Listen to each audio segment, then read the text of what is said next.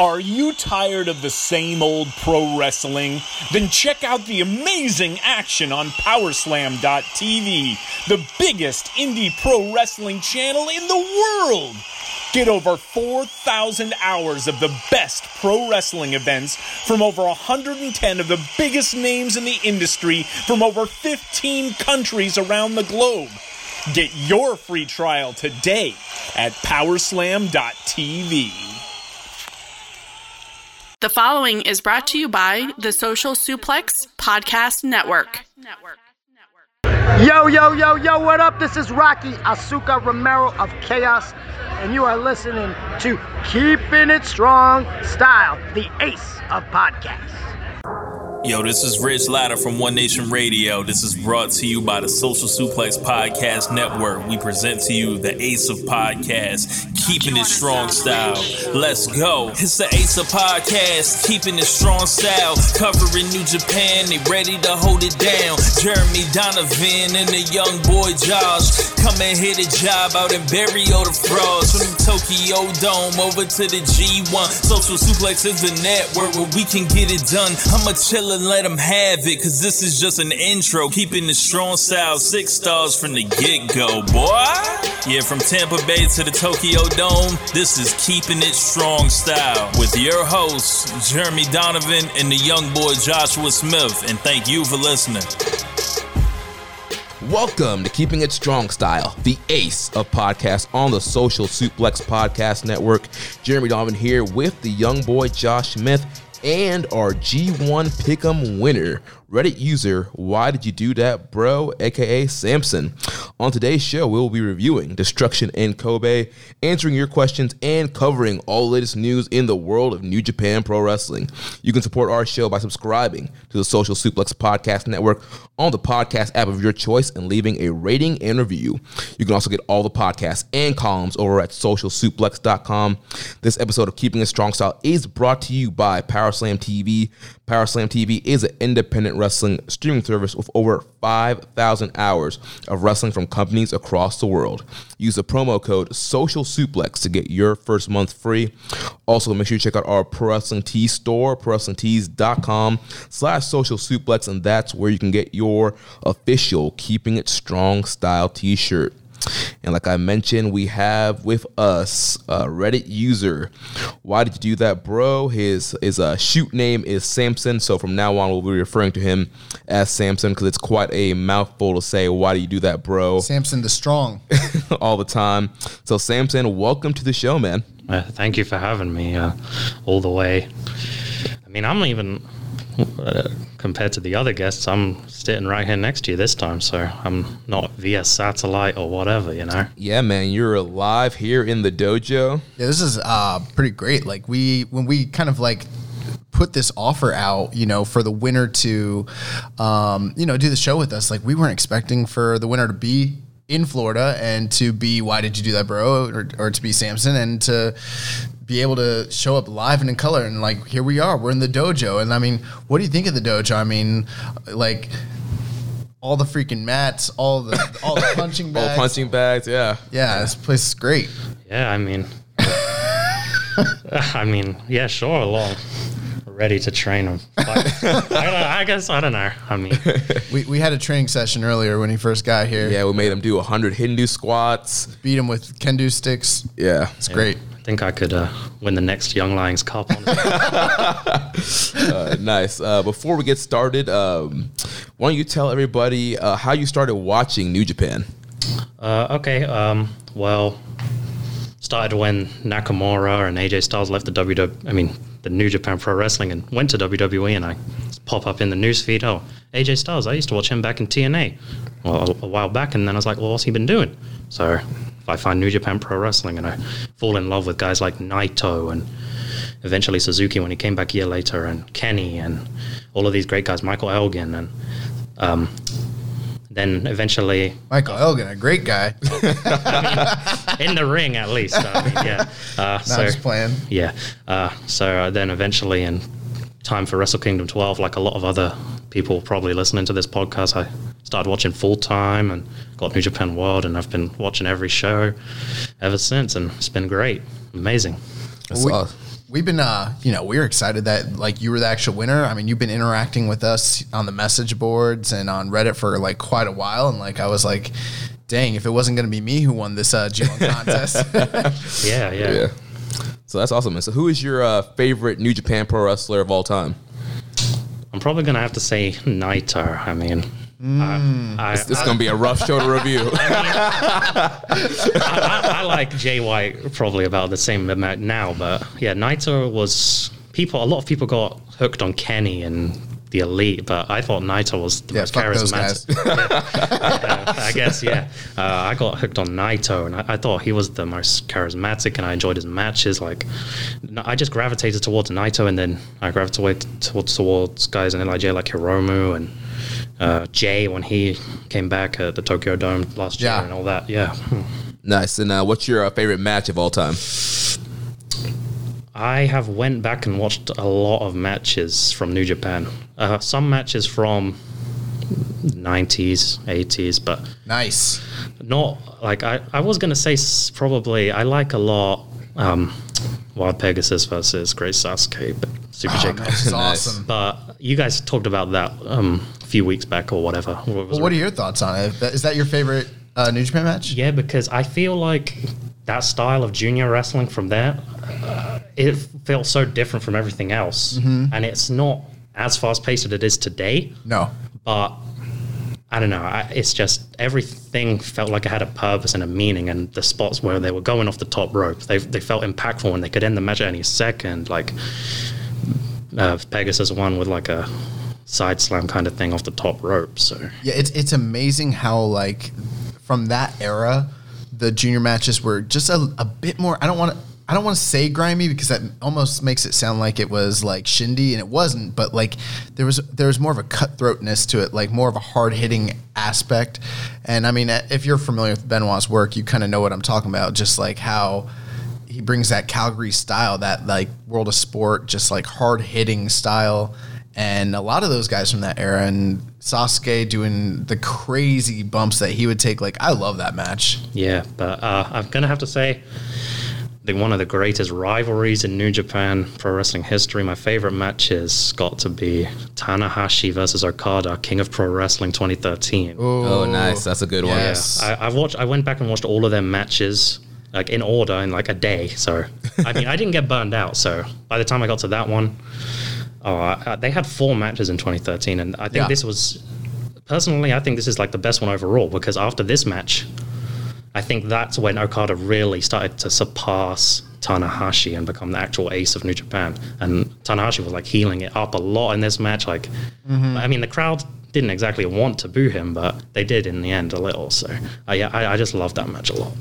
Yeah, I, I love early Tanahashi when he would play the heel. Like a lot of newer fans aren't as familiar with him like stepping into that role and like he, that was something he used to do regularly especially when he first ascended to the top spot in Japan but um, he, he'd kind of been uh, detached from that for a while around the time of that feud and he kind of had to go back to that and um, who's it that put out those show buckle those Yeah, the show showbuckle buckle videos Yeah, man, whatever happened? Ah, man those videos are awesome I think you can still watch them they're on um, Vimeo? Either Vimeo or Daily Motion, one or the other. But like, yeah, if you've never, if you're not as familiar with the entirety of the uh, Tanahashi Okada feud, you should watch the Showbuckle videos. Like that, yeah, I agree. I think that that's the uh, the most defining feud of the last decade for New Japan, and I mean, what like put them on the map. I mean. You can point to a lot of great rivalries, but man, Okada Yeah, Tanahashi. Okada Tanahashi, man, that's kind of like the bread and butter right there. That's what kind of pushed New Japan to where it's at right now. bro i mean for me just speaking personally from all the times we've been to like new japan shows and what we've seen live i think the moment that's even more so than like anything else was the moment that i saw tanahashi and okada standing in that ring in dallas and the way the crowd reacted to it like for the first like you know 15 seconds 20 seconds i was like Dude, yeah. Oh my God. That was a very special moment. And, you know, um, talking to like Ricky from the Ricky and Clive show here on the network, he says, man, yeah, that that I can he felt like the that kind of aura coming through the Yeah. screen and like how special that moment was. And like us being there live, man, like it was just great. Just and i was in. sober so like i really got to take it in Yeah. Oh man. So that's awesome, man. So uh, Before we move on, I just wanted to ask. So you won our G1 contest. You obviously had a lot of the right answers. Where were you getting your source info? Who was feeding you these answers? That's what I want to know. I guess I'm who's, just who's lucky. your, who's your connect in Japan? Gedo himself. Obviously. how, how else would I be sitting here today? You know? Um, no, I, I don't know. I just I feel like it's if you just go night by night and predict going in order of the matches, you know, I don't think you're going to do very good at all. But you have to think of the overarching stories that are going to take place. Like I, I thought about Moxley. And I, I predicted his undefeated run and then his downfall in the end, losing to Goto and Juice and Jay and Yano. Um, but yeah, I mean, you can't think of these matches because if you just this is one match, you have to think of it as an entire match with a story the whole way through because there's each block has one main story. In the A block, it was the underdog story of Ibushi coming in injured, losing the first two, and then coming back to beating the champion and going to the final. And then in the B block, it was Jay and Naito both having bad starts and then finally meeting, and against all odds, their match was the match that would decide the B block. Um, I didn't get everything exactly right. I mean, I got You the- were close. Yeah, I mean you're pretty accurate Really along the way. I mean you missed obviously a couple. I mean nobody had a perfect bracket, but obviously out of all the brackets, you had kind of had the the path kind of laid out, and you had that Ibushi Jay White final um, coming on to the end there. Here, here's the real confusing thing. You keep saying something about stories. I've been told that New Japan doesn't have stories. Yeah, all, all the people uh, you know on the uh, the Twitterverse they tell us that uh, New, New Japan doesn't have stories. What, what are these stories you're talking about, Samson? uh, maybe I'm just imagining it. Oh man, Sounds but- like you're Meltzer explaining these stories to us. well, well, actually. yeah. Uh, that's good stuff, man. Um, so before we get into Such good as shit. uh, before we get into uh, Kobe, there was some Young Lions Cup matches that happened on September 18th, 19th, and 20th. On uh, September 18th, we had Ren Narita defeating uh, Yuya Uemura, 8 minutes 37 seconds. Uh, also on that day, we had uh, Alex Coughlin defeating Clark Connors via submission. Then on the 19th, we had Umino defeating Tsuji. On also on the 19th, we had Fredericks defeating Michael Richards from the Fale Dojo. Then on the 20th, we had Alex Coughlin defeating Uemura via submission.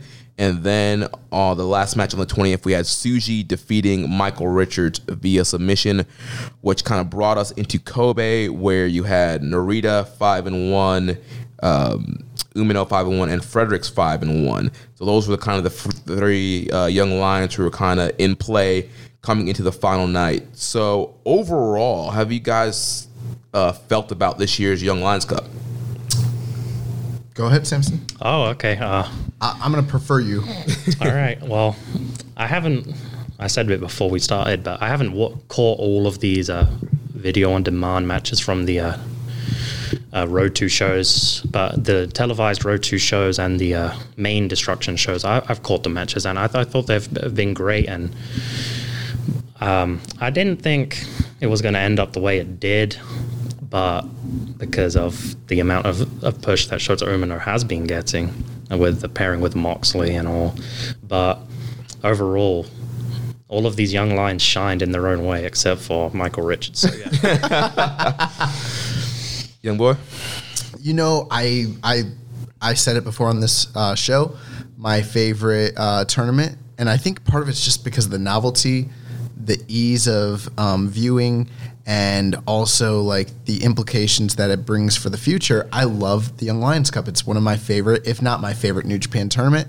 I sure as hell like it a lot more than the King of Ring. but um, in all seriousness, this um, th- they tr- they did a really good job with this year's tournament. They treated it like it was a little bit more important than they had previously with the uh, previous iteration back in 2017. The matches were just excellent, man. I mean, six to ten minute matches, easy watching. I mean, we're we're not saying anything we haven't already said before. I mean, if if you didn't watch this, it's an easy watch. It's incredible, and we kind of got to see the progress of a lot of different guys. Guys that we haven't seen a lot of, like these LA uh, Dojo Young Lions. Got to see what they're made of in singles action. We got to kind of see the progression of uh, Yuya Uemura, who kind of was a revelation in this tournament. And, you know, Narita and Umino show why they're at the top of this class. And then even with some of the other guys like Tsuji, um, you know, kind of it brings questions. What's going on with Tsuji? Why Yeah. isn't he where he was before? And does Michael Richards even bel belong in this, uh, you know, class of young lions? And what's going on in the in the Fale Dojo that he doesn't seem to be on the same level as all these other guys? You know, Yeah, and I perfectly agree with you. Also, highly enjoyed the tournament. Like both of you guys, Michael Richards, I was not impressed. I've mentioned that over the last two weeks. Just not that great a physique. Clearly, there's a clear skill gap between him and the uh, New Japan Young Lions and the LA Dojo Young Lions. I think it's his movements. A lot of it has to do with his movements and his instincts. Right. Very kind of awkward, kind of unorthodox kind of movement throughout the ring, uh, footwork, you know, just just not quite on the, the level of the other young lions. To me, even he doesn't necessarily look comfortable in there. He doesn't look like he's used to being in the ring. Um, and I don't, I don't mean to bury the guy or anything like that. And I think that there, there's probably some promise there. I mean, obviously they see something in him, but watching him interact with a lot of these guys, he didn't look like a pro wrestler. Uh, you know, maybe that's too harsh, but that's kind of how it came off to me. I don't know. And, and again, I don't know how much experience he has, how long he's been at the Fale Dojo, how many matches he had. I know he was at the uh, Southern Showdown shows on, I think it was the second night in Melbourne. Um, so he probably doesn't have a, a lot of matches under his belt. And I'm sure if he kind of continues in the dojo system, get more matches, he'll get better. But in a tournament like this, when you have you know some elite young lions, he definitely stuck out like a, a Thor, a sore thumb. And obviously, you know the LA Dojo Young Lions have all looked great. Coughlin, Connors, and Fredericks have all been great. I've really, I think out of the three, I know Carl Fredericks kind of gets all the buzz, and he's tall, good looking, guy's going to be a superstar one day. But I really have been digging Clark Connors, um, just high intensity. I think I mentioned last week, he kind of reminds me of Chris Benoit, just the kind of the body size, the build, the chops, and just how intense he is in the ring. And uh, I think um, he's he has a bright future as well. And uh, Coughlin's been doing pretty good as well. And then also, obviously, Narita and Umino, top of the uh, New Japan dojo. Those guys have been killing it. And then uh, like you mentioned, Josh. I mean, Uemura, he obviously didn't have the uh, best record in this tournament, but he showed a lot of fire, a lot of energy, had some really good matches, and uh, showed a lot of promise. for for you, Samson, watching these young lions, and you've been watching for a couple years now. I mean, who stands out to you? Who's caught your eye? What are your opinions on that? I think Yuya Uemura has. I wouldn't say he's going to be the big company favorite like someone like Clark Connors or Carl Fredericks or Shota Umino, but I feel like he has like a really bright future ahead of him. Like he has a, the look, he has the body type for someone that can either fit in both divisions, like maybe start off in the junior heavyweights, move up to the heavyweights like some other New Japan Pro wrestlers have. Um, I feel like he's going to have a very bright future in New Japan Pro Wrestling. Nice. Yeah, I, I completely agree, and I, I agree with you as well, Jeremy. I think you the guy that stood out to me during the first tournament, obviously, Kitamura was very uh, impressive, winning a couple years ago, and at the time Kawato, and you had you know um, Oka. Those were kind of like the guys at the top of the class, but the guy that stood out when we watched it was Narita. Yeah. Narita was having the best matches night after night during that first tournament, even though he was losing every night. And he like was just he was excellent. And Yuya Uemura reminded me a lot of him being like that plucky young upstart. And I mean, this guy's just he's got he's got all the tools. he's got all the tools. But um, yeah, I loved it. Do do we want to give grades to these guys, or we want to jump into this destruction in Kobe? Uh, let's do grades at the end of. Actually, what do you think? Should we Let's do? let's let's talk about these young lion matches. Let's start destruction Kobe, and then when we get done with them, let's let's let's give grades to these guys. Okay. That sound good? Yeah, sounds good to me. So, uh, Destruction and Kobe opened up with Yuji Nagata, Yota Tsuji, and Yuya Uemura taking on Manabu Nakanishi, Alex Coughlin, and Michael Richards. Uh, I mean, pretty solid, open, basic match, you know, with your young lions and your New Japan dads kind of in there. Uh, you know, Nakanishi, man. Bro, Nakanishi. Oh my God. You know, we always hear stories about like wrestlers being like, you know, I got a bad leg, protect my leg, brother. Like, watch out for my shoulder. I'm pretty sure Nakanishi was like, Nagata, watch out for my entire body, brother. Just take care of me out there. Nothing works anymore. yeah, go go light on me, brother. Uh, but yeah, so we had that opening matchup there with um, Nagata's team getting the win. Um, actually, it was uh, Tsuji who got the win for the team. He did that um, swing, the big swing into the Boston Crab, and picked up the win for his team there. What do you think about that one, uh, Samson? I think Tsuji is maybe underperformed a little bit compared to his previous matches in this um, Young Lions Cup, but he's he needs a finisher, man, like a big power move because Shota and Ren Narita, whether they go an excursion or not, have to be close to graduating in some way pretty soon because they've been part of the Young Lion roster for a long time now. So uh, Tsuji and Uemura are about to become the senior members of the Young Lion class. So Yeah, like we mentioned, uh, Tsuji not kind of uh, let, let us down this tournament. And honestly, I thought this was one of his better matches uh, the whole tour. And all this, I agree. This was a multi-man match, but so yeah, Yeah, I um, you know, I've been trying to grow my hair out to look like Yota Tsuji's, and now I'm like second guessing that decision. Maybe I, maybe I shouldn't have done that. I don't know, but um, no, this this match was fine. It uh. I just I just thought the stuff with Nakanishi was kind of funny because it's like, man, it's like I know we always say this stuff, but like this is one of the first times where I really was feeling like I don't know, man. I, I, don't I was hoping he was gonna do a plancha. me too. yeah, I think we all were. but um, this match was fine. It was it was a good opener, and you know, Tsuji picks up the win, and uh, we get a win for this uh, Nagata team. So Yep. So then we move on to the Young Lion Cup match with Clark Connors versus Ren Narita. big implications. Yeah, Clark Connors is in here three and three. Narita was five and one. So obviously Connors was mathematically eliminated. Narita was still alive. This was a big match for Narita. If Narita won this match, he had a chance of winning as long as um, Fredericks would beat Umino.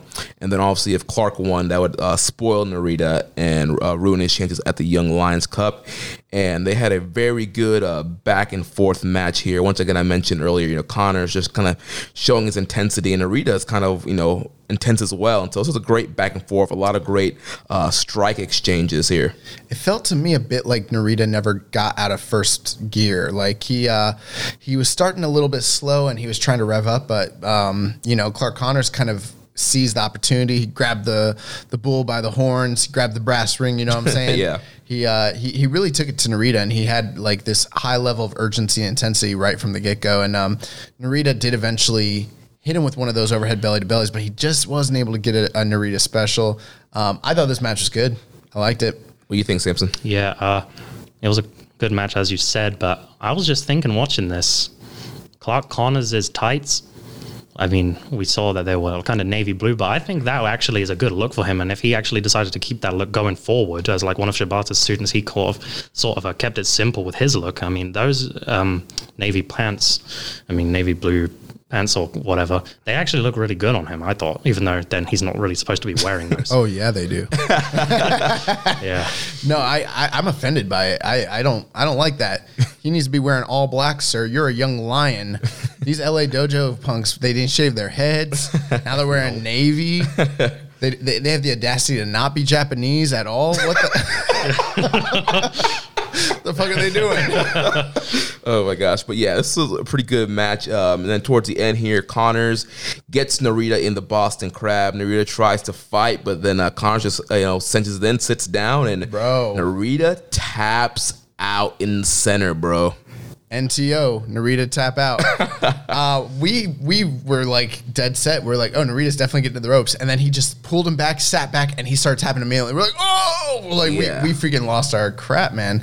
Um, yeah, Narita got knocked out, so very disappointing. Um, one thing I wanted to know is last week when we didn't have the official lineup, it looked like this match was going on after Fredericks and Umino, and I'm I was very confident last week. I was like, "There's no way that's happening," and uh, feels good to be right sometimes. Not all the time, sometimes, and this was one of those times. So yeah, um, Clark Connors spoils Ren Narita. Yep. And so then we move on to Shota Umino versus Carl Frederick. So both the- Finals. yeah, both these guys are five and one. So winner takes all here for the Young Lions Cup.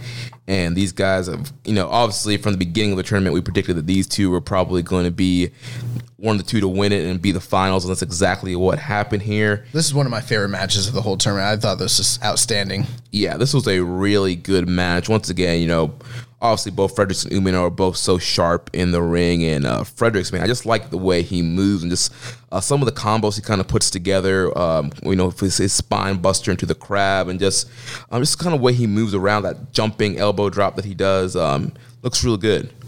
his his um athleticism just in the basic grappling and he'll he just has a way to make everything so flashy with his ki- uh, uh, uh, nip ups and everything like that um yeah man. I mean he's he's a freaking superstar. He's got star potential written all over him. I don't like that he's so hot um, it bothers me it's too hot it's too hot i don't like it uh, I, I like i like my wrestlers a little gr- grungier grimier i like the death i like the cold stare of the shooter you know what i'm saying Yeah, and um, you know, throughout this match, you know, Fredericks had the injured shoulder throughout this whole match. He uh, injured his shoulder during the G1 tour. I mean, he- a story? There was a story. Yeah, in there's this a story. Wow. Um, and so, uh, yeah, Fredericks had had the whole tournament with the injured shoulder. So Umino, obviously being the veteran young lion, um, pinpointed that shoulder and worked on that shoulder a lot, and was going for arm bars and arm and shoulder submissions. I was sure that he was going to try and win the match with uh, some kind of arm submission here. Uh, but it came down to um, that spinebuster combo I was talking about into the uh, single crab, and uh, Frederick just sinks that in, and Umino taps out, and Carl Fredericks is our Young Lions Cup winner. What do you think about this, Samson? Yeah, um, I kind of thought Shota was going to win because, I mean, New Japan obviously has big plans for Shota Umino. I mean, they literally paired him with Moxley, like he was his tag partner throughout the G1.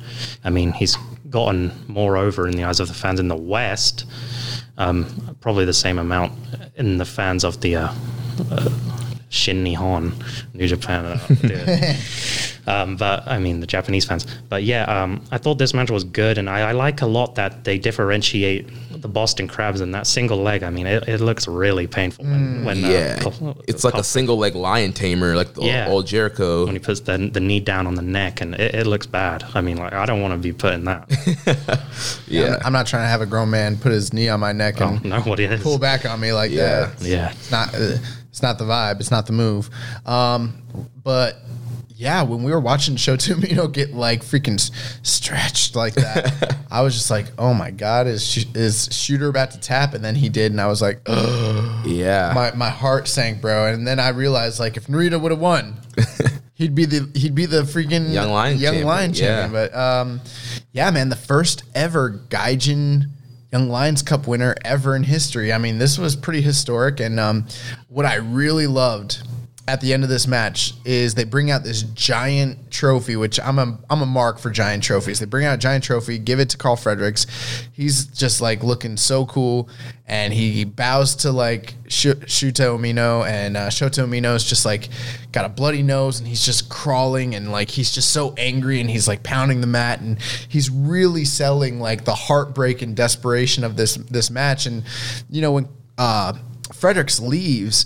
Shota Umino, they're trying to help him out, and he's just like pushing everybody off, and he's just like really, really selling the defeat. And I'm like, it wasn't quite Okada losing in the dome, but man, it's been a while since I've seen somebody like look that dejected and loss. It's been a while, like, Yeah. And I, I thought he did a really good job, like the way he he walked out, and I was like, uh, they can build off this. For, for years to come, like this is the first step of like a really good feud. I know we were joking. It's like you know, Wrestle Kingdom like 25. U- U- Umino and Fredericks for the IWGP title. What Wrestle Kingdom are we at? Uh, 14. 14. I think it did in like two years. These guys are ready, man. These guys are ready. Yeah. Uh, but yeah, you know, LA Dojo, Young Lions going over. Bro, what the freak? Yeah, man, the LA uh, Dojo have kind of won the feud here. Bro, they murked the Tokyo Dojo guys. Like, Yeah. dang.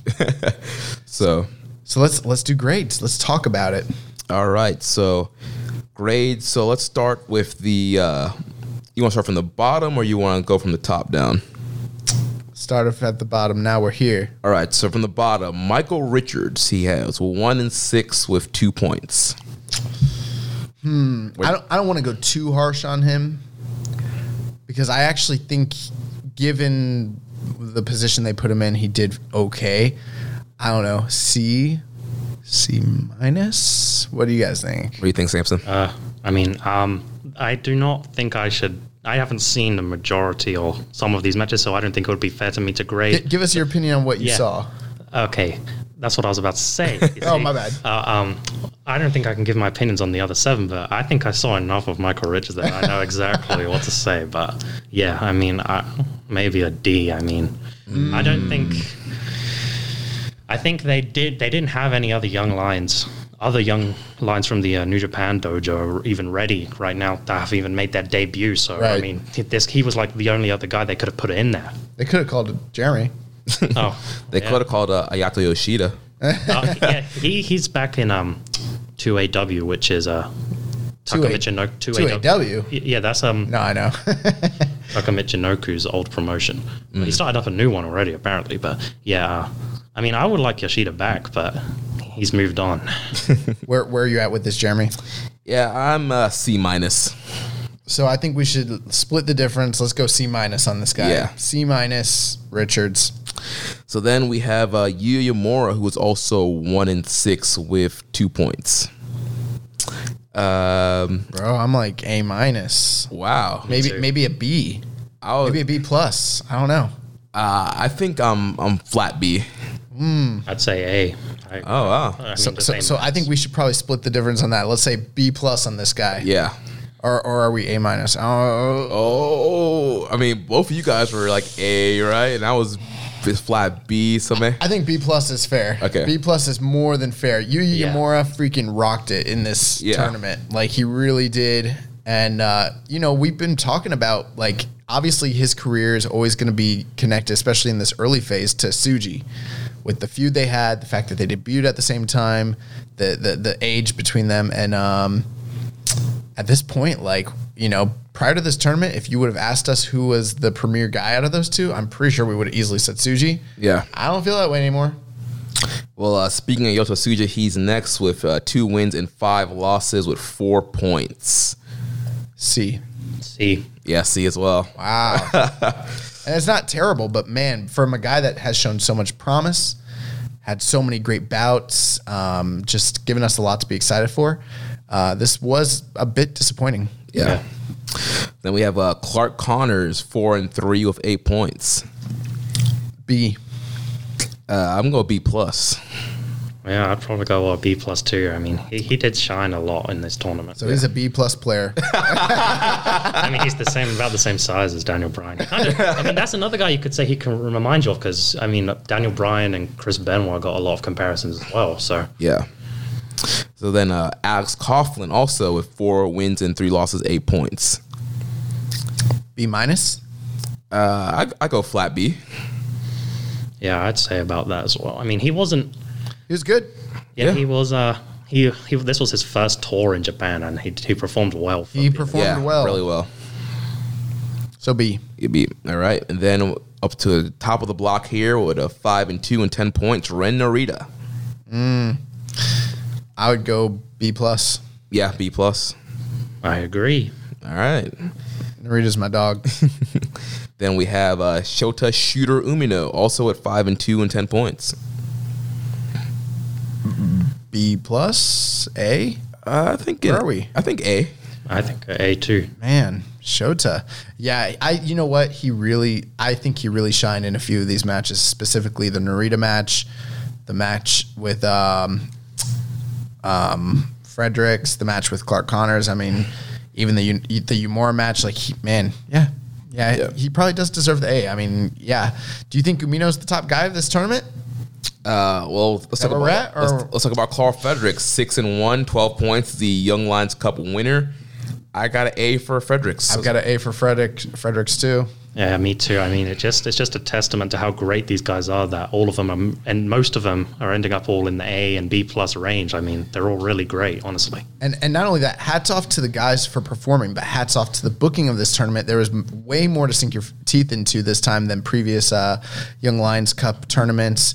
Um, there was overarching storylines and and narratives that were here, especially the stuff with the inter promotions between the different uh, dojos. Is Karl Fredericks our performer of the tournament, or is it Shota Umino? That's the real question. Yeah. Hmm. I think I think it might be Fredericks, man. Yeah. I think it's Fredericks, man, because he came out looking so strong. He won this tournament. He looks more as as ready as great as all these guys look as far as a complete package tomorrow. If if you're Gedo and you have to push one of these, let's say you got to move one of these guys up to a main event slot, put put a new slab of paint on them, give them a gimmick, and push them. Which one of these guys are you taking? Karl Fredericks. It's Karl Fredericks all day. He's a blue chipper. He, he's Rocky Maivia, 1996 Survivor Series. It's time. Yeah. I mean, it's a little better than that. honestly. oh, he, bro, he's way better than Rock was at that You know, point. you know what's funny? You know, uh, I, I'm guessing Gedo was tired of all these Gaijins that he signs leaving. He's like, I'm going to create my own Gaijin stars. That's that. Yeah, you might have a point there. I mean, look at Jay Whiteo. Yeah. Look at Juice Robinson. the champ. Yeah. So uh, man, what what a fantastic tournament! Like very, I mean, very little. I mean, the stuff we're complaining about is so minuscule. I mean, we're talking about like you know Suji underperforming, and he's having solid matches every single night, and still performing like to a high level. Like this was excellent, yeah. man. But to watch Shota Umino tap out, what heartbreaking, heartbreaking, bro. Heartbreaking, bro. Yeah. Moxley is disappointed. Bro, Moxley, Maybe, maybe Moxley's that- gonna beat him. Maybe that's why. Maybe that's why he lost. He's thinking about Moxley with the MRSA and recovering. He was he was couldn't focus. His heart was across the ocean. Yeah. yeah, his head wasn't in the game, man. So uh, then we uh, move on here on Kobe. We had uh, Togi Makabe, Tomoaki Honma, Henare taking on Bad Luck Fale, Yujiro Takahashi, and Chase Owens from the Bullet Club. Uh, we made a joke as this match was going on. Like, how many bumps is uh, Makabe going to take in this match? And I counted one. One flat back bump that Makabe took the whole match. t- when we asked Togi Makabe, we're like, "How many bumps are you gonna take?" He said, "My name is not Togi Makabe. My to- my name is Togi not today because I'm taking no bumps, brother." Yeah, but uh, you know, this was is it, it was what it was. You know, little multi man match here. I was Chase, glad Peter came out. yeah, we got Peter. She's a you know an excellent manager. Um, she does a great job. She's led the Bull Club to uh, great success. Without her, the Bullet Club is nothing. So yeah, we had a uh, crown jewel here hits the uh, big old package pile driver on Toa Henare and uh, gets the win. Okay, so it's like, all right. So what do we talk about this time? Do we talk about Togi Makabe being super old? Do we talk about Honma like not being the best health and worrying about like him getting hurt? Do we talk about Henare not living up to his potential and when are they going to put a new slab of coat on him? Or do we talk about Chase Owens being like just so great, but he needs to like be in better shape? Which one of those like four topics that we always talk about are we going to like discuss for this match? Or are we just going to? Did I say it all? We're going to move on. I mean, you, you said it all perfectly. I mean, we kind of drove home all those points. I Or are we mean, gonna, or are we gonna talk about Fale like not not delivering time after time? I, I do think Ch- Chase has uh, slimmed up a little bit. he has. And uh, post match, he did uh, kind of challenge the Rock and Roll Express for the uh, Fighting Spirit Unleashed tour. Says that he, uh, you know, he's going to show that rock and roll is dead. Um, so it'll be interesting to see what kind of comes out of that feud there. But it's confusing because he said rock and roll is dead, but then the leader of the Bullet Club calls himself the last rock and roller. So which is it? Hmm. That's what I want to know. Inquiring minds. You have have any thoughts on this one, Samson? Yeah, I mean, you said Makabe is old, but he's like one of the younger ones compared to like Nakanishi and all them guys. But he, I mean, he's more of a part timer now anyway. With He- all the he- stuff he does on TV. He is a no. You're absolutely right. I mean, he's part of. He's more part of that like Tanahashi Yeah, um, generation of wrestlers. But yeah, I mean, he's seen better days, obviously. yeah. Yep. But you know what? When called upon, in all fairness, when called upon, when it's necessary, Togi Makabe can go to the level that Togi Makabe can go to. It's just he's mastered these multi-man matches. He knows what to do. He comes out, he's gonna hit his lariats, he's gonna take one bump, and it's gonna be an easy bump too, bro. Mm-hmm. The bump that you counted, I don't even know if I count that. It was off of like It was a la- it was a lariat. it was a lariat. It was off a lariat. this man's got wrestling figured out, man. yeah. He's got it figured out. Hot tag, take one bump, get out of there. I Yeah. mean, I mean, yeah, I mean, he has actually had some good matches in recent years. I mean, his match with Yoshihashi on night A of the, I mean, of all people, night A, I mean, night one of the A block last year was actually pretty good. I mean, he he's not, the, and his IC title Suzuki match, match, yeah, the. IC title match on the anniversary show was pretty good too. I mean, he's not as, he's nowhere near as bad as Nakanishi or Tenzan. I mean, he No. can actually do these. uh, He's not bad. matches. He's not bad at all. It's just this is what he does. Like like we don't expect more. We don't expect less. Like this is his role. He's happy with it. We're happy He's with not going to overperform fine. unless he really feels like he has to. And he still gets placed on all the posters. He's still one of the featured stars because he brings in the fans. Because he's, I mean, the fans that don't even watch New Japan Pro Wrestling because he's on national television and stuff. You know. Mm-hmm. That's how we're trying to be. trying to bring these fans in. Yeah. So uh, next up, all right, here hot angle right here. That's one of my favorite matches of the night. So we It's had even a match. it's supposed to be Hiroshi Tanahashi, Jushin Thunder Liger, Tiger Mask, and Rocky Romero taking on Zack Sabre Jr., Minoru Suzuki, and Yoshinobu Kanemaru and Douki. So we have uh, Suzuki leading down the, the Suzuki Gun Army under the ramp. Out of nowhere, Liger comes out with a jump zone, Bam. jumps this man Oh in the my middle of God. his entrance, starts whooping on this man. Then the rest of Suzuki Gun comes out, and then the rest of Liger teams comes out. Huge melee brawl going on. Um, Marty Asami's trying to stop this thing. He's getting knocked down all over the place. These guys are brawling all over the place. Suzuki pulls out a table, um, sets it up in the corner.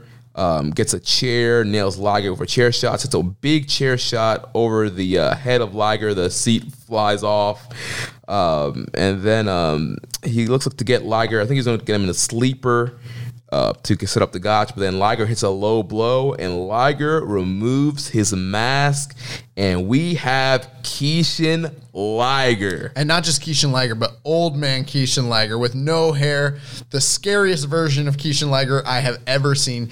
Bro, he looked like a monster. Like he looked like freaking Joaquin Phoenix in the Joker. Like thi- this was scary as hell. yeah, he he after he took that mask off, he shed his skin like a snake to reveal the demon underneath. Like, oh my god.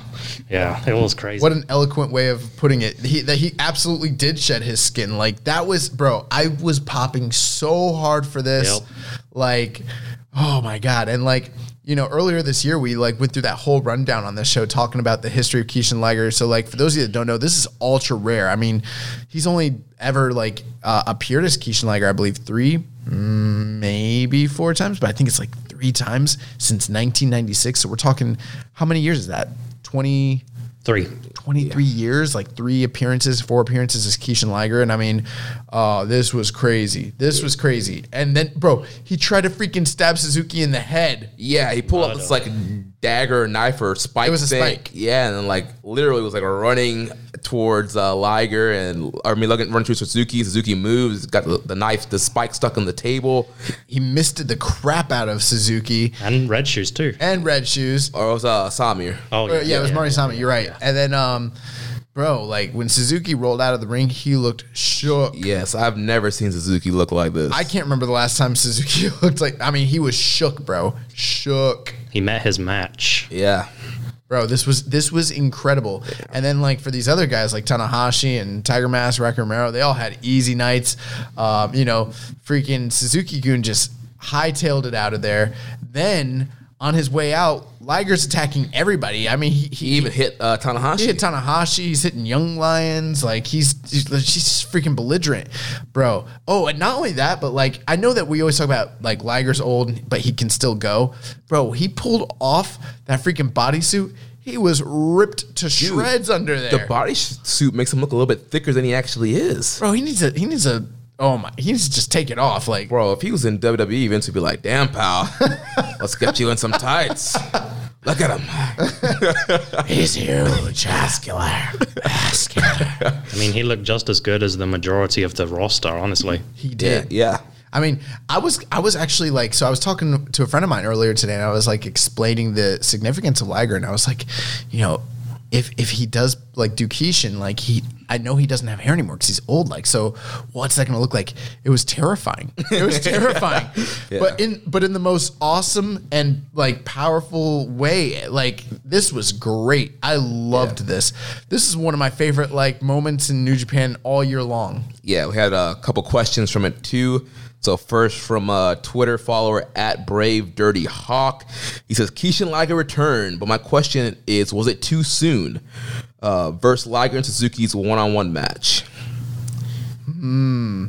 I don't know. Do you, I don't know if he's gonna like. Do you think that they're teasing this? So like this is his reemergence and it's gonna come back again in a one-on-one match, or is it something where they don't want to do that in a one-on-one match? So they had to like create an atmosphere where it's conducive so that that they can like pay it off one time and not do it during the one-on-one match that they're probably gonna have.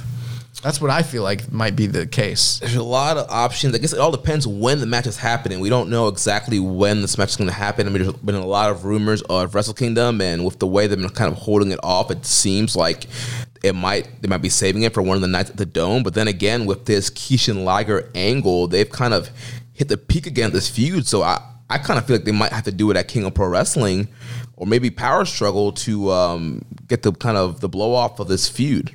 Yeah, uh, and another thing to remember, I mean, it was in this exact building that he debuted Kishin Liger, Kobe World Hall. So That's I mean, true. That's maybe that's the reason they done it so early. If this is is a Tokyo Dome match, because this is a return to where he first was born as Kishin Liger. You know, Yeah. Yeah, this might be like uh, to me it feels like maybe this is the one time they do it and they wanted to do it in a place that was memorable and important to him and Kobe World Hall like you know that match with Great Muta again if you've never seen the, the Muta Liger match you have to see it. It's a little overhyped but it's still one of my favorite matches of all time. And I mean it's incredible. You got to see it. But uh I'm just wondering. It's like okay, if they do this at say King of Pro Wrestling or Power Struggle or something like that, then maybe yeah, maybe Kishin comes back. But um, if they end up doing it at the Tokyo Dome, I don't know if that's the last image that we want in our minds of the most terrifying version of Liger before he goes out, unless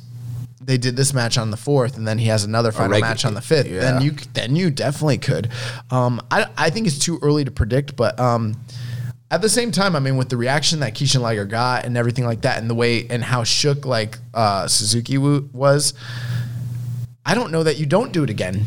I don't know that he doesn't bring out that great equalizer to try and even up the score and, and strike fear in the most terrifying man in wrestling, Minoru Suzuki. So, oh man, I, I, all I know is I love this. That's all I know is I love this this. was great.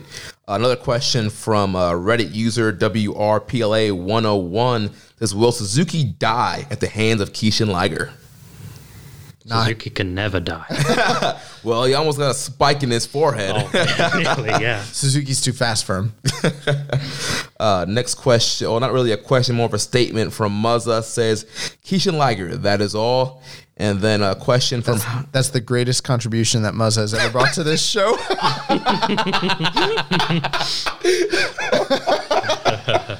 Yo, is it is it weird being on the other side of things where you're not asking us a question, but we are reading off the questions of other people to you? It's kind of surreal, to be honest. Maybe next week I'll get my another chance at asking a question. Uh, next question from our buddy Howard Schilling from the Wrestling Squared Circle. He says, Are we really going to get Kishin Liger versus Zuki? And do you think they can string it out to get to Wrestle Kingdom? Or is it more realistic bet for King of Pro Wrestling? Well, um, I don't think we're getting Kishin Liger versus Suzuki specifically because I'm pretty sure they've never ever booked a match between Kishin Liger and anybody. It's always just been an alter ego that's made its appearance in the middle of important Liger matches and feuds. That being said, we might get the reemergence of Kishin Liger during a match with him and Suzuki. Although, if they did decide to do a specific Kishin Liger versus Suzuki match, that would be freaking insanity. And my suggestion is it needs to be a death match. Let's do Oh, wow. Let's do Kishin Liger and Suzuki death match, King of Pro Wrestling. Sound off. That's that's my that's my suggestion. But realistically, I think I think they're probably doing this at Wrestle Kingdom.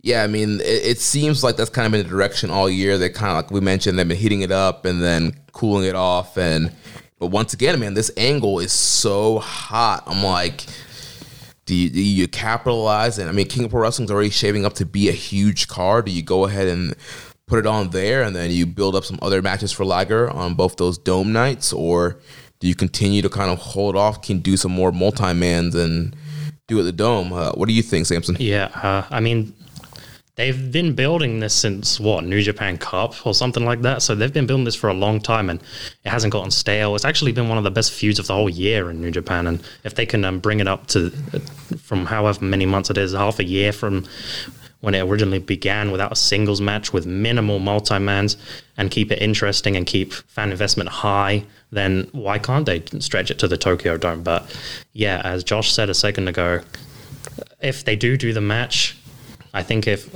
and it's Kishin Liger, I don't think that should be like the last time we ever see Liger. I mean the the Kishin and the face paint and stuff. I mean the last shot you want of Liger is him going out in the classic three horned mask and the red and white and black suit. I mean I mean I want to see Kishin Liger again, but I don't I don't. You want to see Liger go out as Jushin Thunder Liger, right? All right, so now we're moving on to the next match. We got Tomohiro Ishii, Yoshihashi, Will Ospreay, and Sho and Yo taking on the Bullet Club team of Kenta, Tamatonga, Tangaloa, Taiji Ishimori, and Super J Cup winner El Phantasmo. You mind if I say something real quick? Go ahead. Yeah, uh, we need to talk about the travesty that is Kenta's new theme song. It's compared to the. I mean, he come back at the G1 returns to a Japanese promotion. I mean, not Noah. Not he doesn't return home, but he comes to New Japan Pro Wrestling comes out to face Ibushi with a banger theme. I mean, maybe it doesn't suit a heel Kenta, but that theme was amazing. And now he comes out with some weird war drum sounding generic heel theme. Honestly, it's, it's, it's, it sounds like when you're uh, you're playing like your SmackDown game and you're creating your wrestler, and they have like some generic themes, like heel generic theme too. Like you pick that for your heel. Yeah. Well, here's the thing, guys. You have to understand about wrestling, and I don't know if you guys get this or not, but like a heel's not supposed to be liked, and so I don't know if you guys get that or not, but like he has he has generic heel music because generating heat. He wants to generate heat off you guys, and it's working. And so you're just yeah, simple marks. Yep. You guys are getting worked right now. I just wish they would use the, the Bullet Club theme more. I love the Bullet Club theme. Yeah, I, I actually agree. Well, but here's the thing. I agree with you. I actually do agree, but like at the same time, you if he's quote unquote the number two guy in Bullet Club, which he probably is, he probably needs to have his own theme to some. Mm-hmm. I don't know if they should all be coming out to it, but at least when he's having singles matches, right? But I feel like as a group, if there's, if there's more than three, if it's five, if it's five of them, why not come out to the whole the Bullet Club theme? Yeah. unless like you have a guy who's supposed to be the number two guy and he's kind of struggling being the number two guy, and so you're trying to get over his theme. Yeah, that's probably why they're doing it. But mm. yeah, I gotta agree. I don't really like the. uh I really like I, I, really like my Meltzer explaining to you guys. It's pretty funny. Um, yeah, and you know this this match. I don't I don't like this theme. Yeah, uh, this match was changed from the original card. The uh, Birds of Prey. Well, Ospreay was here, but Eagles and Ibushi were supposed to be in this matchup, but because Sho and Yo pinned um, Tama Tonga Tangaloa during that multi-man last weekend. They wanted Roppongi 3K in here with God, so kind of telling that story. Then you got Ospreay and Phantasmo who'll be facing off at King of Pro Wrestling, so they were kind of heating that up as well. And I thought this was um, a fine tag match. Uh, obviously, things really picked up when you know Ospreay was in there, and him and um, Phantasmo had some good exchanges. And of course, when Ishii was in there, um, you know the action was pretty good. Um, besides that, just kind of a um, by the numbers kind of multi man tag. What do you guys think? Um, I thought uh, this match did not make me excited for either of the championship matches. It was well, three of them. I mean, it kind of seems like they're teasing Yoshihashi and Kenta, especially after what happened at the end of the IWGP Tag Championship match last week. I mean, I don't think anyone wants to see that match. Honestly. Oh, I do. oh, of course. Um, apart from that one uh, Yoshihashi fan that exists, um, to, to, to see Kenta bludgeon Yoshihashi, I'm all for that. Put, Sign put, me up. Put his knee through that dome. I mean, the Never Championship hasn't had a successful defense in a long time. So if Kenta does defend against Yoshihashi, you really want to take that chance he walks away with a belt? Yoshihashi's not going to beat Kenta. yeah. Yoshihashi's a geek. Yep. yep. oh, man. But yeah, so we had um, the Chaos team getting the win here with Yo getting the cradle on Tangaloa. So That's two multi-mans in a row that Roppongi 3K has beat the current IWGP Heavyweight Tag Team Champions, Guerrillas of Destiny. Where do we think this is going, guys? Oh, it's going to all the way to World Tag League. I don't know. Uh, probably King of Pro Wrestling or Power Struggle, one of those two. I'm guessing. And Maybe even Fighting Spirit. Oh, in That's America, right, yeah. that's a possibility.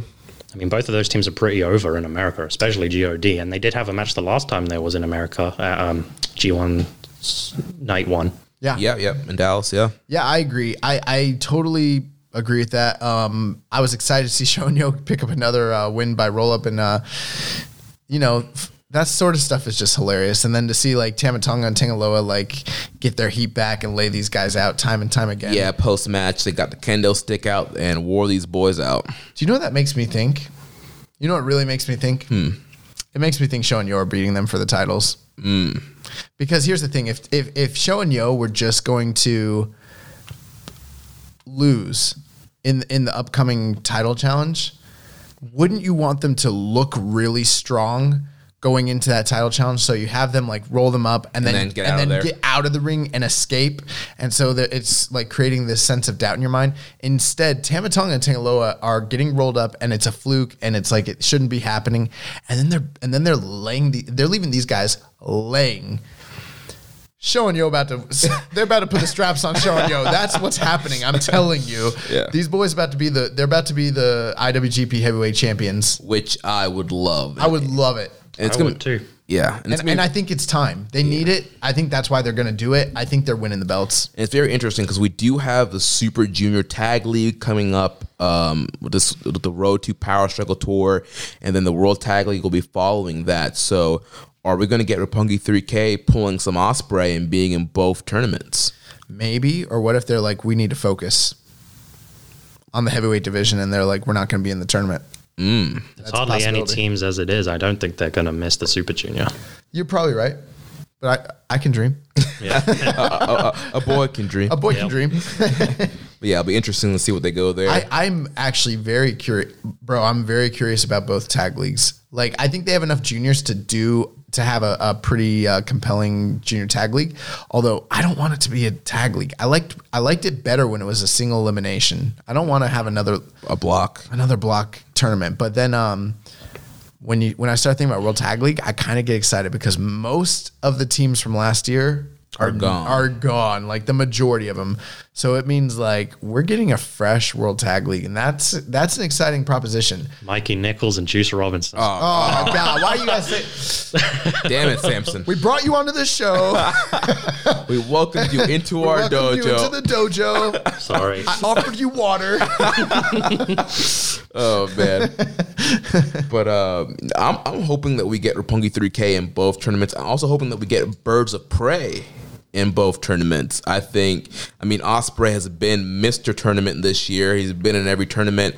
I think uh, getting him in, you know, Super Junior Tag League and the World Tag League would be incredible. Yeah, uh, I think Birds of Prey are good, but I mean, we kind of said it during the show. Um, Josh said it. Um, Ishii and Ospreay. I mean, they could do Birds of Prey for the junior tag league, and then Ospreay can Eagles can probably take the tour off. I mean, he's not really he. I mean, he might be becoming a full time New Japan talent, but he's still. I don't even know if he is right now. But I mean, Ishii and Ospreay. I mean, as lo- if Yoshihashi isn't teaming with Ishii, and that was a one time thing, and Yano is back with Makabe, then I mean, Ospreay and Ishii that could be like Yeah, and- the biggest tag team in New Japan. And Ospreay and Ishii did have some kind of great double team Yeah. moments during this match. And I, when I saw that, I was like, yes, let's get it. Ospreay, Ishii, let's run it. Get them in the World Tag League. I had a dream the other night that Will Ospreay apologized to me. and it was literally like it wasn't until we were watching this match that I realized that that never actually happened. I've been living life for about four or five days now, thinking like, man, that was really cool when Will Ospreay re- apologized to me for the dream. He's just a good guy. Like he, he was just going through a hard time, no big deal. And Jeremy, you were there. You were in my dream. You, you introduced us. Like I, I set it up. yeah, you set it up. You're like, you know, you explained to him what happened. He's like, mate, I had no idea. You like apologized to me. I felt so, I felt so accomplished. And then like we're watching this, and I was like, oh, that was a dream. It was all a dream. It was all a dream. oh, man. But um, what I would like is this: Will Ospreay wins the heavyweight tag uh, titles with Ishii, and then Will Ospreay wins the junior tag titles with Ishii. Yep. Oh man, I saw that coming. Bro, he was smaller than Ishimori in this match. Can't tell me that man ain't a junior. I don't care. He, he About it. gosh. No, but um, in all honesty, Birds of Prey are freaking awesome. So yeah, yeah, they're incredible. All right, so yeah, we had that post match attack by God, kind of standing tall, getting their heat back, which brought us into the next multi man match where we had Kazuchika Okada teaming up with his uh, current Wrestle Kingdom challenger Kota Ibushi and Robbie Eagles taking on Sanada, Evil, and Bushi. This is pretty good. Yeah, I mean, I think we're kind of like a broken record when it comes to Lij multi-mans. We talk about how great the uh, Lij multi-mans are on these cards, and It's it's better than like having to talk about WWE and be like, this wasn't good. Two stars.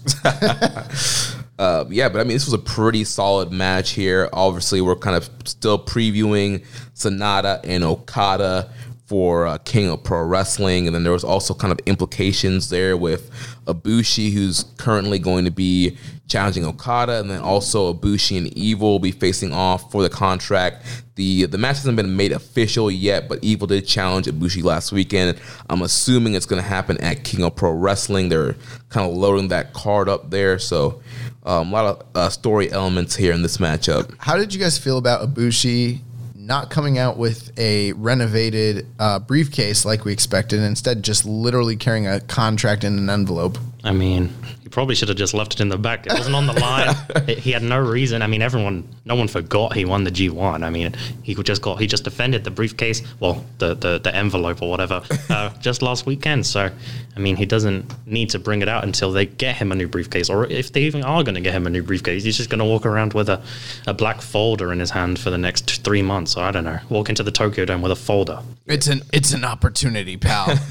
You know, a briefcase is something you carry stuff in. It's a title opportunity.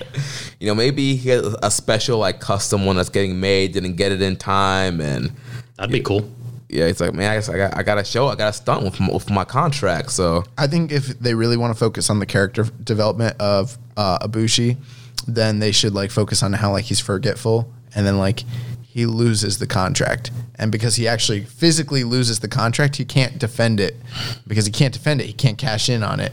Meaning, the entire like Tokyo Dome like title defense is up in flux. The G1 means nothing. This is literally something I could see happening in WWE. This is Yeah. like literally something that could happen. And um, I think we need to westernize. I was say it sounds like some Vince Russo crap. yeah, it's not even WWE stuff. It's like Vince Russo, like circa 2000, Yeah, WCW. yeah. But yeah, this was a pretty good match here. Came down to uh, Sanada and um, Eagles to the end, where Sanada he gets that skull end does a big swing, and we had the uh, first botch from Okada in a long time. He was trying to hit a drop kick as Okada or as Sanada was swinging around and completely missed. That was weird. Yeah. Yeah. Then quickly recovered and hit the drop kick, but then um, Sanada was eventually able to get the skull end back on and submitted Eagles. Now, here's the one interesting thing with that. Later at the post match, uh, Okada kept trying to drop kick him and he kept missing and he kept, um, Sanada kept moving out of the way. I don't know, was this actually a botch or was this the planned outcome?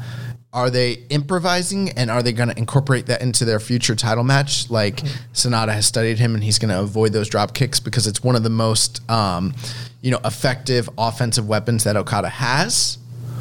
Or are they just playing off a botch? Like, are they literally just like, oh, we better cover this up? I, I don't know. I mean, these guys are so talented that if it was a botch and they probably were like, let's utilize on it, like they probably call it in, called in the ring, like, That's what we do on this show. Every time we botch, we just call it. yeah.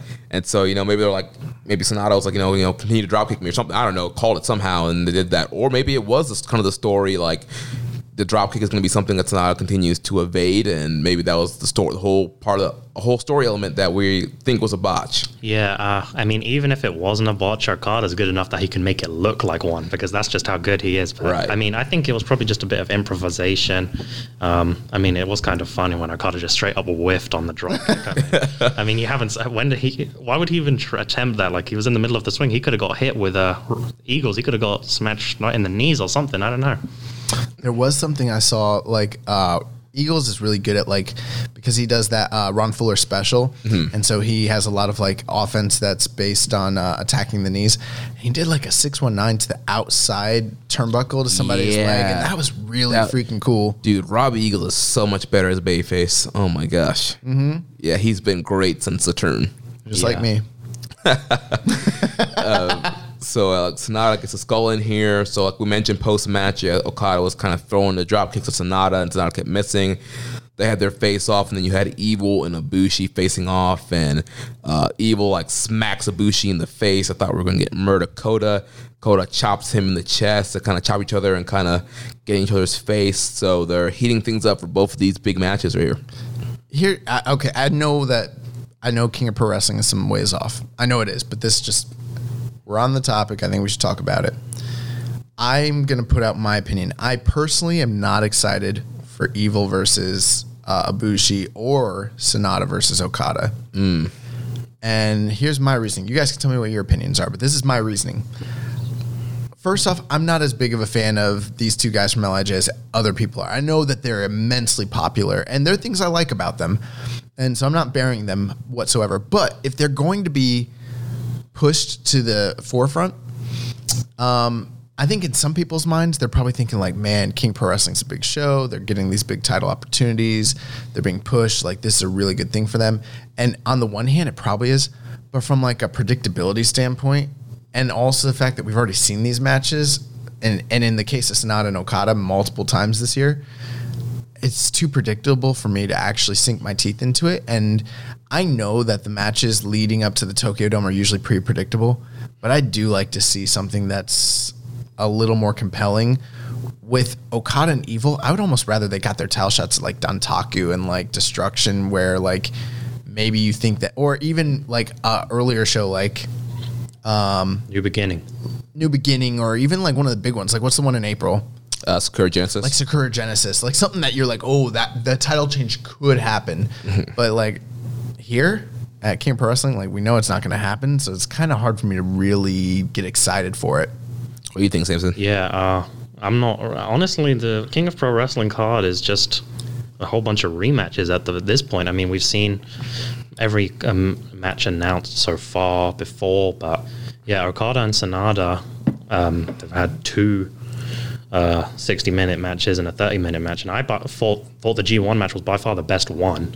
I mean, because of the playing off the shorter time limit. And I honestly don't even remember anything that happened in the New Japan Cup match or the title match because uh, their match from last year, the title match, I thought that was a great match. In New That's the one that I liked the best was Yeah. the the New Beginning match from last Yeah. year. Yeah, me too. But um, I think it's kind of weird that they bro- have this streak broken of Okada beating Sanada. Sanada finally beats Okada, and then they just have him lose to him right away again. I mean, I don't know. But at least this year, the main event of King of Pro Wrestling was announced like two months in advance instead of a week in advance. I mean, it's one of the biggest shows of the year. So Oh yeah, they had the triple threat last year, wasn't it? Yeah, with uh, Kenny, Ibushi, and Cody.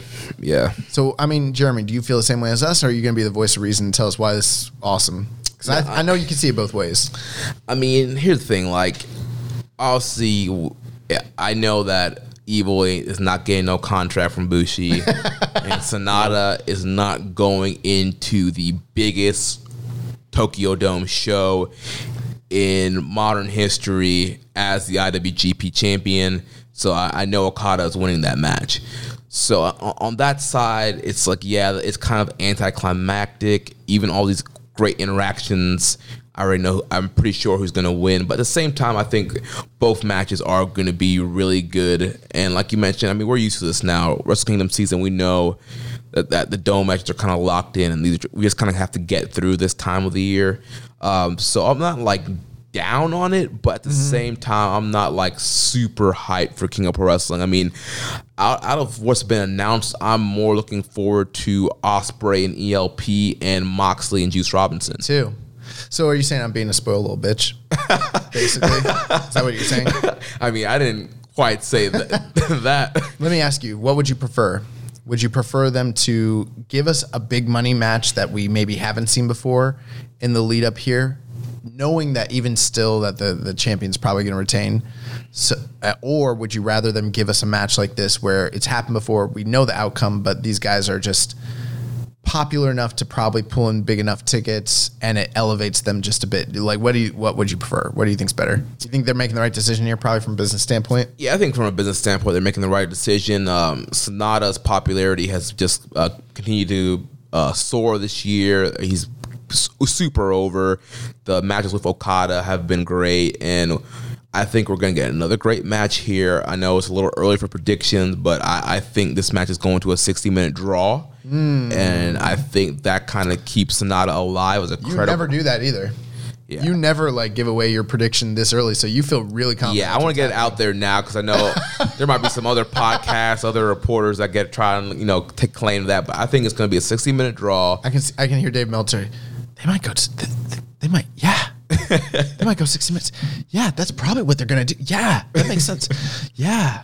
I mean, from a storytelling standpoint, it makes more sense to do a draw because I mean, Sanada just finally overcame Okada, and they're running it back. And like, Sanada's not going to walk away with the belt, but a draw on paper sounds good. But I don't want think I want to watch Sanada and Okada wrestle for sixty minutes. I mean, I'm not going to say I love Okada. I think he's the best wrestler in the world right now, hands down. But him and Sanada's matches, especially the New Japan Cup and the Dontaku defense, I mean, they follow a formula, and I think they're the most generic of Okada's title defenses in the last three years, honestly. Hmm. Well, you know, if I had the book, you know, I wouldn't do either of those things. You know what I would do? Disqualification. No, no, no. It's still, this, but these two guys are still wrestling. But you know what finish I'd book? DQ, Either that or count out. double count out. Yeah. we got to protect our stars. oh my gosh. Wow. You, you said you've been watching 80s New Japan. I don't know what 80s New Japan you've been watching. Mine has lots of double countouts. yeah, I watched those. Um, you recommended the uh, UWF versus New Japan eliminations. oh, that's Pretty good, isn't it? Those matches are good. I think Chris Bryan uh, is a little higher on them than I am. I, I love those matches. Oh, man. And they're awesome. kind of a more different change of pace than the elimination matches they do today because while you can be eliminated by pinfall and submission, they're pretty much all of the eliminations come from over the top ropes. Yes. And these this was like a big main event style match on a big show. These these uh, eliminations they do these days are just road twos. I like I like the '83 gauntlet match between uh, between um, Choshu's army and uh, Inoki's army. It's my favorite '80s New Japan match. It's freaking awesome. Anyways, so let's uh, let's move on. Let's talk about the two big matches. Yes, we move on to the semi-main event. We had Hiroki Goto taking on Shingo Takagi rematch from the G1 where Shingo defeated Goto, and these guys went out here and had another great hard-hitting match. I just want to apologize for all the Goto fans out there. I uh, probably offended you guys last week. I said the G in Goto stands for geek, and um, I was wrong. What do you think about this match, Samson? The G for Goto stands for great. I thought it was about on the level of their match from Final Night of B Block. It was a hard hitting match. I mean, I'm not going to. Com- normally, repeating spots in successive matches is kind of a bad thing, but when they repeated that pumping bomber with the flip out on uh, Goto, that was. I mean, it was just as great to watch for the second time. I mean, it was incredible, and I really enjoyed this match. Yeah, man, Shingo was killing Goto with those lariats and that pumping bomber, man, turning Goto inside out, and just some of the uh, other chops and suplexes that Shingo was delivering. Well, he was uh, taking it to Goto. I didn't think this match was as good as the one they had during the G1, but I thought it was one of the best G1 matches of the tournament. So I, you know, it's high, high, high marks.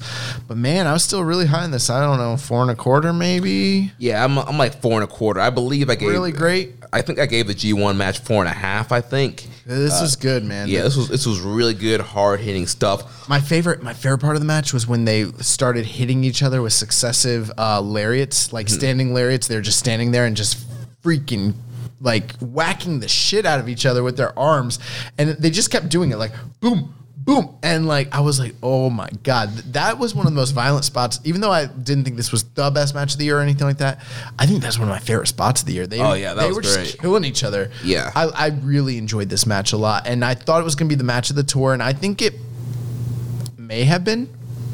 yeah I think so. I think it might. Well, I think you liked that Birds of Prey, and uh, yeah, yeah. Birds of Prey versus ELP Nishimori. this might have been my favorite match of the tour. Honestly, like I really, en- I dug the crap out of. But, but as far as singles matches, yeah, for singles, absolutely, it Yeah. was. Yeah, this is like a classic never open weight championship style of match. yeah, definitely. And um, Karl Gotch's pro wrestling. Yeah, Uh, it was pretty interesting. Uh, Shingo caught Goto with a rope assisted uh, GTR. And that was cool. And that's kind of been built up in the multi man last week. Shingo did hit a regular GTR on Goto and said that his he was going to do a better GTR to Goto. So that was kind of a part of the story going into this match. Um, like we mentioned, the pumping bomber, that was such a great near fall. I, I kind of bit on that one. And I was sitting there when it was happening. I was like, pumping bomber, pumping bomber. He's about to do the pump- and then he did it, and it was just, it was excellent.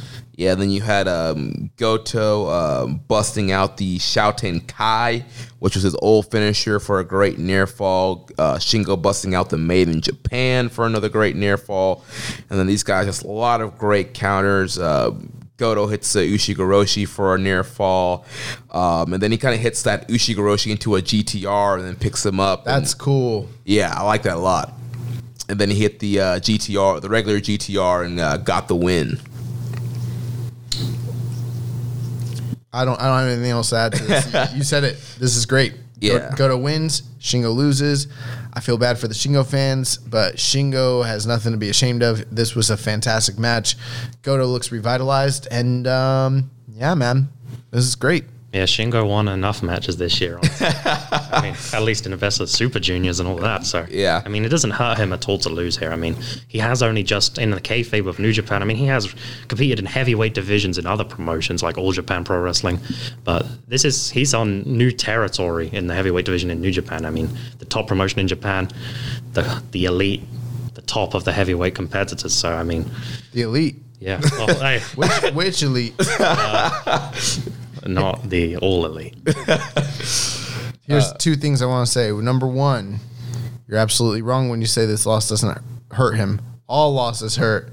What do you mean a loss doesn't hurt? Wins and losses Wins matter. and losses matter. Of course, yeah. Number two, um, Samson has become our uh, go-to All Japan guy. So Yo, if there's anybody out there listening that wants to do a All Japan podcast with Samson, like hit us up. he's ready. Let's get this started, Let's man. get this going. We need some good, some All Japan coverage on the network. he wants to talk about Zeus for half an hour. Trust me. I, honestly, Zeus is actually great. I, I mean, Zeus is actually really good. Honestly. Zeus is good. Yeah, Zeus is actually. I mean, Zeus would fit in pretty good in New Japan too. But I mean, um, the majority of the All Japan wrestlers seem like a fit for New Japan, but I wouldn't bring them over. I mean, All Japan isn't doing the best as it is. So, About to talk about Suwama and oh, Suwam, Suwama's getting kind of up there.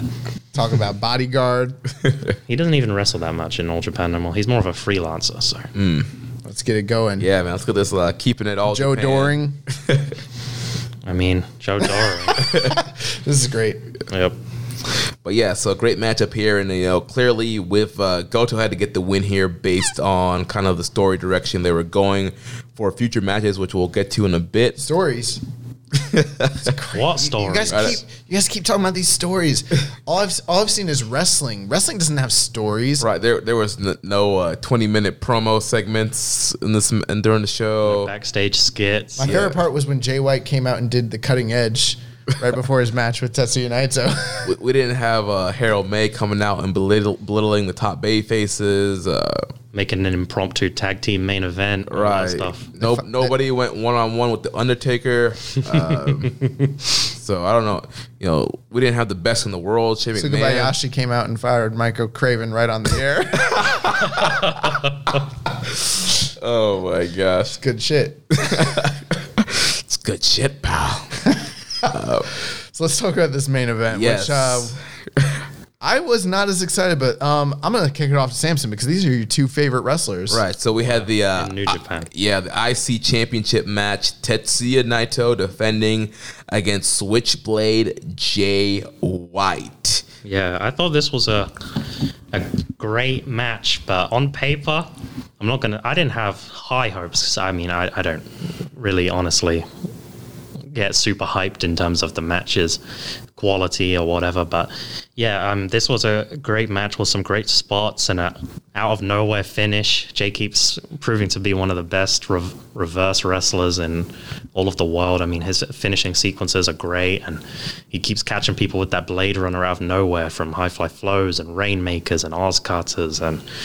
Um, Des- nearly he got him with the blade, um, the Destino from the G1. I mean, eventually he's gonna be picking people off out of midair, off springboards on the floor. I mean, he's gonna be catching people with blade runners every which way. I mean, but yeah, this match was great. Uh, went nearly 30 minutes, which if didn't feel that long, and Jay and Naito keep trying to make each other smile. But and as, as Jay said in the post match, Naito was not smiling after he got his face planted into the mat at the end there. Yeah, um, interesting thing going into this match. So Naito has been undefeated in singles matches in this building, going into this match five and 0, 2 and zero in title matches. So it, it seemed like things were kind of in Naito's favor. And like you mentioned, a lot of this build, this match was both of them trying to make each other smile. So there's a lot of that going on in this match. And uh, match kind of started off kind of slow with both of them kind of playing into their characters and a lot of powdering, you know, Naito kind of stalling towards the beginning, and a lot of you know kind of back and forth with the taunting, and then um, kind of picked up towards the middle and towards the end.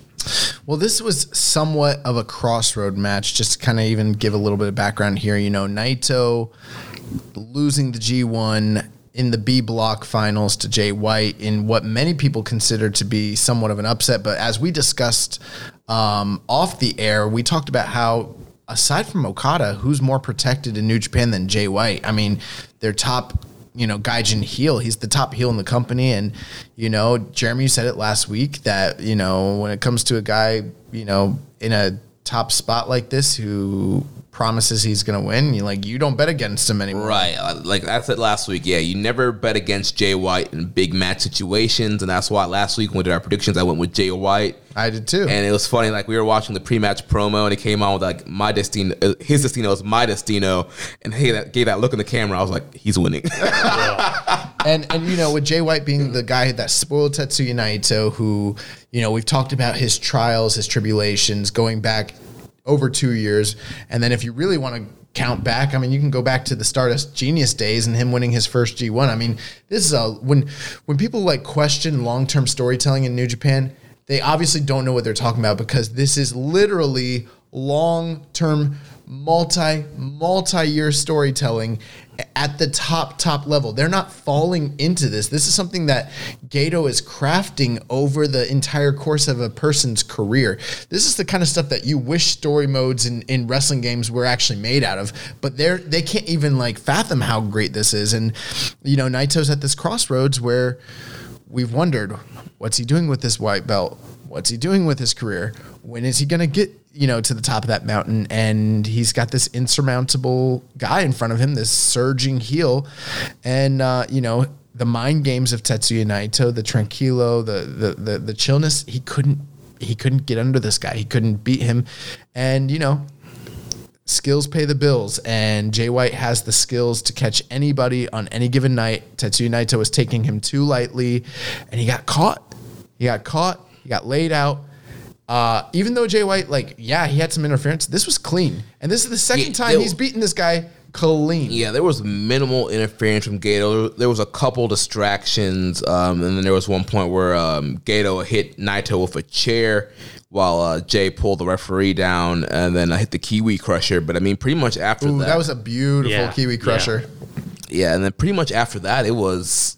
I mean, there was, wasn't that much interference. It was just Jay, like you mentioned, Samson being one of the best counter wrestlers there, there is today, and just doing that. Yeah, I mean, excluding the G1 because everyone takes a loss in the G1. It doesn't matter who it is um, in 20, 2019. But Jay has only been pinned or submitted one time the entire year in any match. That's less than Okada. That's less than everybody except for Shingo. But I mean, Shingo was a junior most of the year. So, uh, yeah, I mean, yeah, Jay is. Uh, I don't know how they're going to event. I mean, he's going to be. A, he's got to be a babyface at some point in his career because I mean, he was a great babyface as a young lion.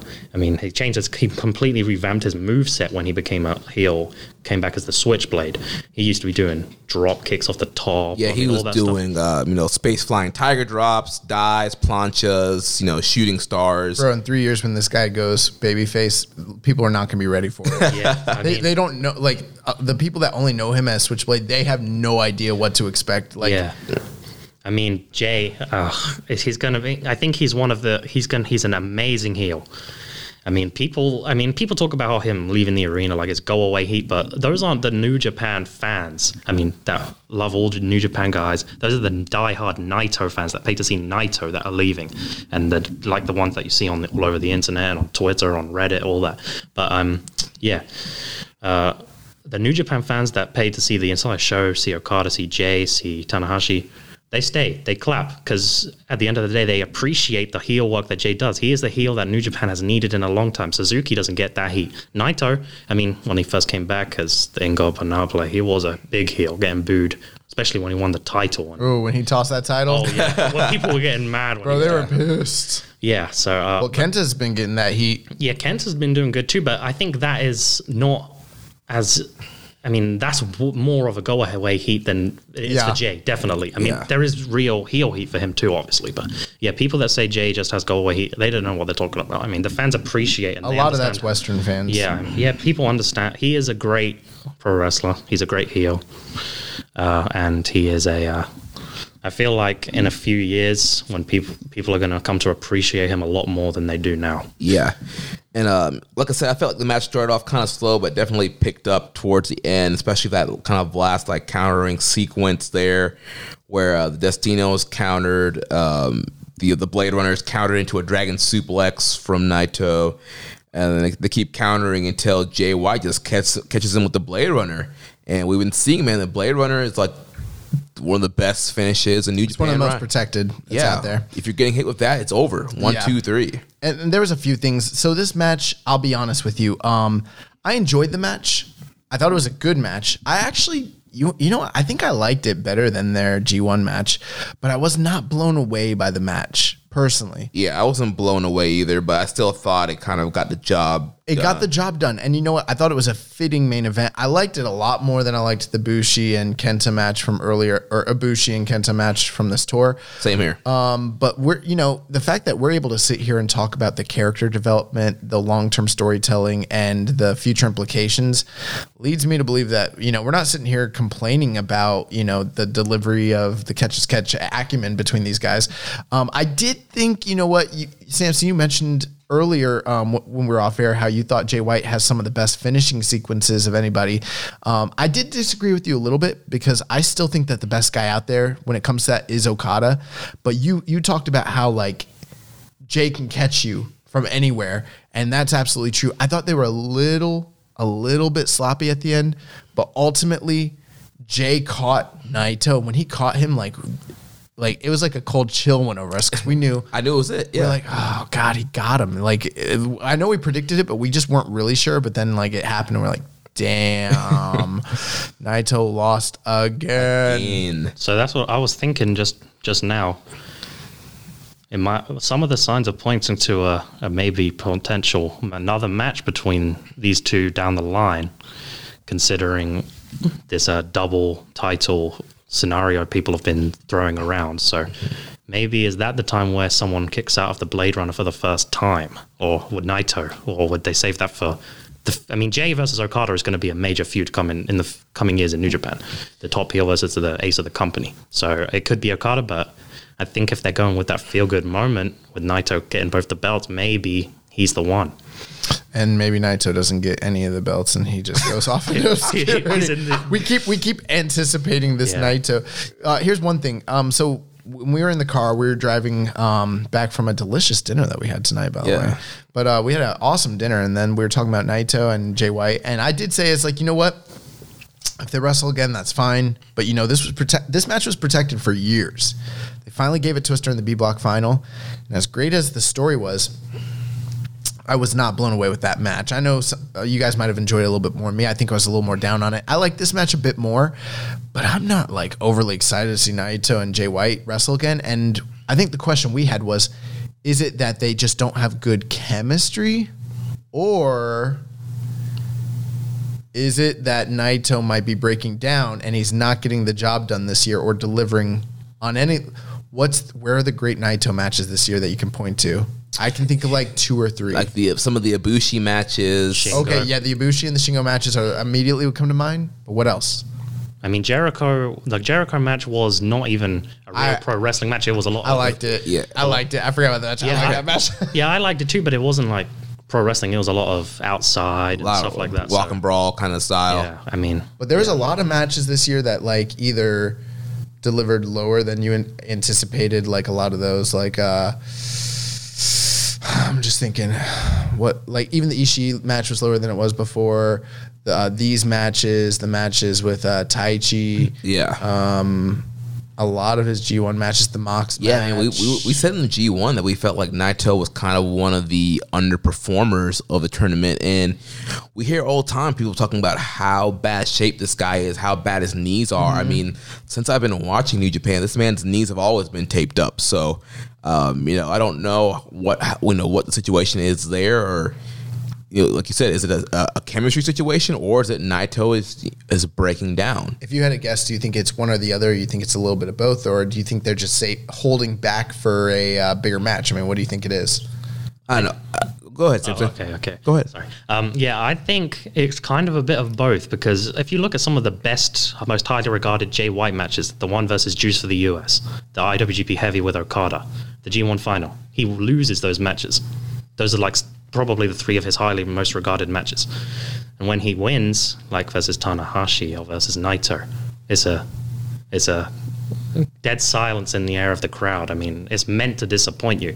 That's what I would like to believe, and I, it might be true. Hopefully, I hope it is. But Naito is getting up there in age, so I mean, and maybe they just don't have good chemistry. But I hope for the first thing I said. I mean, uh, that would most could be the case. Yeah, I, I kind of feel sometimes with these two, there's more emphasis on kind of their their character work, especially in this feud. There's been a lot of that whole whole tranquilo thing, and both of them trying to like you know get on each other's nerves, kind of thing. So I don't, I don't know if they're kind of playing up to that too much here. Um, or what the deal is, but I, I, I kind of agree with you, Samson. I do think it's kind of a mix of both of the chemistry and also some of uh, Naito maybe kind of breaking down but it's going to be interesting to see, you know, going into Wrestle Kingdom, you know, everybody has their fingers crossed or, you know, saying their Hail Marys and our, our fathers, hoping that Naito's going to walk out on January 5th with two titles. And we're, we're going to see, is this guy going to be able to perform at a Tokyo Dome level? ultimately, regardless of all that, there's one really important factor that just remains the same. This guy is loved. You, you, they span to the crowd. There's flags everywhere. There's banners. There's Teddy, teddy, bears, bears. There's towels. towels. There's women crying. I mean, there's people. people love Tetsuya Naito over there, and I mean, you know, we talk about the Road Warriors pop. What about the Tetsuya Naito pop? Time and time again, I think he gets the biggest pops every, you know, consistently all throughout the year. So I mean, there's still that to to take into consideration. Um, I know we got some questions about the. I think there's one last big topic to talk about when it comes to this match, and I know we got some questions, you know, kind of concerning it. Yeah. So first, let's talk about the post match. So post match, um, Jay cuts one of his best promos. Bro, I was roll- we were rolling, bro. Yeah, he was uh, making fun of you know the Buenos noches and talking Spanish. He does the because you know normally Naito does the Lij roll call. He did the Bullet Club roll call, which obviously was way longer than Lij roll call. Literally called out every single member, including Gino Gambino, called out Juicy, called out Peter, Yeah. he called out Hikuleo. everybody. I was waiting for him to call out like Bone Soldier, Cody Hall. Uh, yeah, called out everybody and um, just kind of mocking Naito his promo and he's like, he's like, EJ. yeah, he's like, "Brrrr, Bullet Club. for life. Yeah, I loved that. yeah, it was awesome. It's one of my favorite like post match promos he's ever done. Yeah, I yo, that. when he did that, people were like, start. They really were. They were Boo. booing and walking out. It was hilarious. Yeah, he's like, "Where y'all going? Where you going?"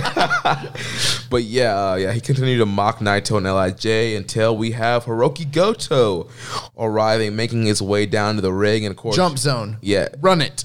Jay was frustrated. He was like, "No, no, you're not. You're not stealing my spotlight." And then Goto just comes in, drills him down and uh, gets on the mic and um, you know says he's coming for Jay and that IC title. Yeah, that was great and um, smart way for them to like kind of send the f- uh, fans home happy. You leave Goto standing tall. Um, I really liked the post match uh, press conference in the back that um, Jay Jay started talking about Goto and he's like, just because you come out here and you jump me doesn't mean you you, you jump to the front of the line. Like he's like. I've got a winning record over you. It doesn't matter if you beat me in the G1. Like, jump to the back of the line. There's a bunch of other people ahead of you. So, like, kind of just like under. And then he was like, he's like, you think you get a title opportunity? You've had more title opportunities than ever than like you deserve, and you keep losing. So no, you're not getting a title shot, mm-hmm. which is kind of funny. Yeah, it's yeah, it's been fun. Yeah, that was funny, and just the whole Jay White Goto kind of feud. So it'll be interesting to see when that match is going to take place. And uh, like you said, young boy, we do have a lot of questions on here. While we were talking, a bunch of questions coming in from Reddit, so we'll get need to to chill. we'll get to all these. Um, so first, uh, Howard Chilling from the Wrestling Squared Circle. He says it seemed like they're really pushing the concept of a double champion. Do you think they pull the trigger at, at Wrestle Kingdom? And is it Ibushi or White that does it? I think he's talking about the IWGP. I don't know that they that he's referring to. Is it the they from TNA? the they that Abyss was talking about, or is he is he referring to the International Wrestling Grand Prix? I think he's just talking about the fact with you know Naito mentioning about wanting to be double champion, Jay White mentioning he wants to be double champion, uh, Sabre is now mentioning he wants to be double champion. It's like everybody's kind of coming out of the woodworks. Tanahashi, Yeah, Okada. Tanahashi. Everybody's saying they want to be double champion. So clearly, this is a, a, a current story direction. So it's not just something that people are making up now. And um, you know, I think that from right now, I feel like Ibushi. I think he's going to lose to Okada on night one, and I think I think it makes most sense right now for it end up being Okada and Naito on night two, and Naito wins it all. I don't know how they're going to quite get there from here, but that's what I, that's what I feel is the right direction. What do you think, Samson? I mean, last year Naito Jericho main evented with the IC belt with Evil, so that's probably where Goto and Jay will most likely happen. King of Pro Wrestling's already a stacked card, and they're not going to run it back at Fighting Spirit so quickly, obviously. So, and Naito had a match at Power Struggle last year against Zack Sabre, a special singles match, which normally kind of work like number one contenders, and then he later in the night came out, attacked Jericho, and challenged for the belt. So maybe they do Naito and maybe Zack Sabre again because he's one of the guys, or maybe even Tanahashi. Uh, Naito can, I don't know, win the match. Jay can defeat Goto. Then there's the Intercontinental Championship match for the Tokyo Dome night one. You know, my whole thing with this is basically, and you mentioned this off the air, uh, Samson. You said before this match, you were like, you know, Jay winning makes the most sense because if Naito wins, then you have to kind of like reestablish someone for him to, def- to defend the belt against at Wrestle Kingdom. That almost doesn't make sense. Like, you know, but if Jay wins, now you've got Naito to, you know, to go after something. And obviously, with Jay being one of their top stars, it makes sense that he would be in that mix. And how is he going to get in that mix if he doesn't win this belt? So Yeah. that was that was good foresight on your your part. Um, my thinking, and I said this on the air a few weeks ago. I was like, you know what, with Naito, I thought he might lose to Jay White because I was like, you know, we we we talked extensively how I thought he was winning the G one. It made the most sense, but then he lost, and it was like, we were like, they're done with this guy mm-hmm. because this whole concept of a double, you know, champion and a mini tournament really hadn't come to the forefront yet. Now that it's here, it's like, well, they have. It's got to be Naito, right? Bro, it might not be. It might not no. be. Yeah, That might- would be a bad move. it, it, it, it probably would be a bad move, but it might not. There are some people who don't think that at all. They think it needs to be Ibushi, and like they feel very confident that that's the case. Um, and I, there's people who are disagreeing with you, literally saying nah, like on the air right now. They're like, they're like, no, he's wrong. but um, I, I agree with you. I think it needs to be Naito, and I feel like this is the best way you could possibly do it. If you're if you're gonna go with Naito, and you made you've made him lose all these big matches. Yeah, he wins a lot. Yeah, he's in main events. Yeah, he's pushed as a top guy, but in a lot of big moments over the last two years, he's lost big time in big matches, in big moments when they really counted. And how do you redeem this guy? What kind of great story can you tell better than taking him to his lowest, lowest point and then bringing him through that tournament, and then he bests all the top guys, and he ends up uh, standing at the end of the night with two titles, and that's his big moment, and that's how he get there. I'm all for that, and I think that that's a great story. Um, you know, but I, Gedo likes to book heart heartbreaks, bro. Yeah. He likes Uh, to book but- heartbreaks. But there's been enough heartbreak. Yeah, Bro, that's how I feel about my life. yeah. Been enough heartbreak. It's time. It's, it's time for a change. What about me? as you said, like I think it makes more sense if Naito walks into the Tokyo Dome with the Intercontinental belt. He has something to lose. When you have Naito walking in with nothing to lose, potentially wrestling two nights, I mean, it's, it's provides a far greater story. Underdog Naito. He's been at some some the lowest moments of his career in terms of uh, losses in the last two years. So, I mean, having him come in with absolutely nothing and leaving with everything when Ibushi comes in with the G1 win in the contract, Jay comes in with the Intercontinental, Okada comes in with the IWGP Heavyweight. Naito, he doesn't have nothing. He comes in as the guy everyone wants to win, but the guy that might not even win. People will be doubting that because of this loss to Jay. I mean, Jay White is a hard man to pass in a New Japan Pro Wrestling ring, so I mean, I think it makes more sense to have it end up like this. yep.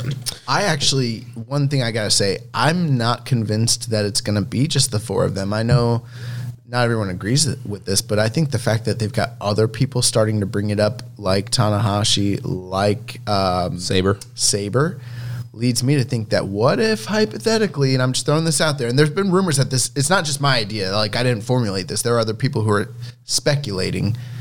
It might be like an eight man, two night tournament. So where you end up with like four matches that are tournament related on night one, and then three who you know on night two, basically the semifinals, and then the final and the main event with the double titles. That's something I could actually see happening, and they've got enough big names for that to really make a lot of sense and to really fill both of those cards in a promising way. And I'm not convinced they don't end up doing that. Yeah, I, I definitely could see that happening, and I I'd, I'd be down for that. I think it's I kind of like that idea because I'm almost a little bit like not as into it if it's just well here's two problems. One, we already got Ibushi and Okada this year. We already got multiple times um, Naito and um, Jay White, and so if we're just getting rehash of those so that we can build to Naito and Okada with no real build up between them, that's a little underwhelming for me. The other problem is exactly what I just mentioned. Okada Naito is the most protected match in all of New Japan Pro Wrestling. So you're just going to give it away with no actual build. I'm actually not in favor of this tournament unless they start uh, like hinting at it on the road to, or even like after King of Pro Wrestling, they need to start hinting towards it and start like building to it. Even if it's not like official, it needs to be in the background and in the minds and the hearts of fans. Otherwise, why do it? Because it's your most protected match. It's your biggest money match that they've had. You know, they haven't done it in two years. There's a reason for that. Yeah. I mean, the only thing I have, if Naito Naito is like the the only logical winner of this whole tournament. I mean, excluding Tanahashi, who brought it back years back, he's the first one to start this whole idea of the the double champion. So I think if Naito ended up having to fight wrestle three matches, I mean, as you said here, he's got. I mean, Tanahashi definitely won't, probably won't be able to do that, but three matches in less than like 24 hours or just over. I mean, that's going to be tough on Naito. I mean, and he's expected to have a championship run. And as you know, Naito, he does all the tours Fantastic Mania, Best of the Super Juniors, tours where he's not needed. So, how's he supposed to wrestle three high caliber Tokyo Dome main event level matches and then turn around and be fit to defend in the belt and do these multi mans on Fantastic Mania and all that? Yeah, I feel like once he wins the belt, they might change up his um his uh tour schedule. Uh, but I think you know going forward, if they kind of you know book him, I'm sure he'll be in a lot of multi mans building up to the dome. You protect him in multi mans, I think they can get him to the dome in a healthy situation, and I think he can pull it out and have the matches, and then go on to have his title run. But you don't think if they do, because New Japan main events like this one, they're like normally 30 minute affairs. You don't think he's going to have 90 minutes of matches if this does end up like an eight man tournament, right? No, I, I think the, the some of the early tournament matches might lean towards more of the 15 to 20 minute range. Yeah. And then the final match, him and Okada will probably be like a 30 minute or Yeah, more. yeah. Yeah. Uh, so next question comes from at the Chris, Chris Samsa on Twitter. And definitely check out his uh, site, sportofprowrestling.com. Chris, you've been, probably heard his name now on New Japan Podcast. Kevin Kelly has been mentioning a lot of his work and the stats that he pulls. He's Chris does an excellent job of kind of pulling these uh, statistics for New Japan, AEW, and he uh, has a great website where he pulls up all these statistics on match wins and history and stuff like that. So check him out at the Chris Samsa on Twitter, sport of prowrestling.com. So his question is all signs are pointing towards NJPW ending up with a double champion at the end of Wrestle Kingdom. Do you think the title holder defends both titles individually going forward, relinquishes the IC, or they stay unified for some period of time? Um, well, I'll just say this. I think that there's a chance that they might. I mean, they could do any of those, really. You know what I mean? They realistically could do either of those. My main thing is this the IC belt is the second most prestigious championship, maybe excluding like the junior title that they have.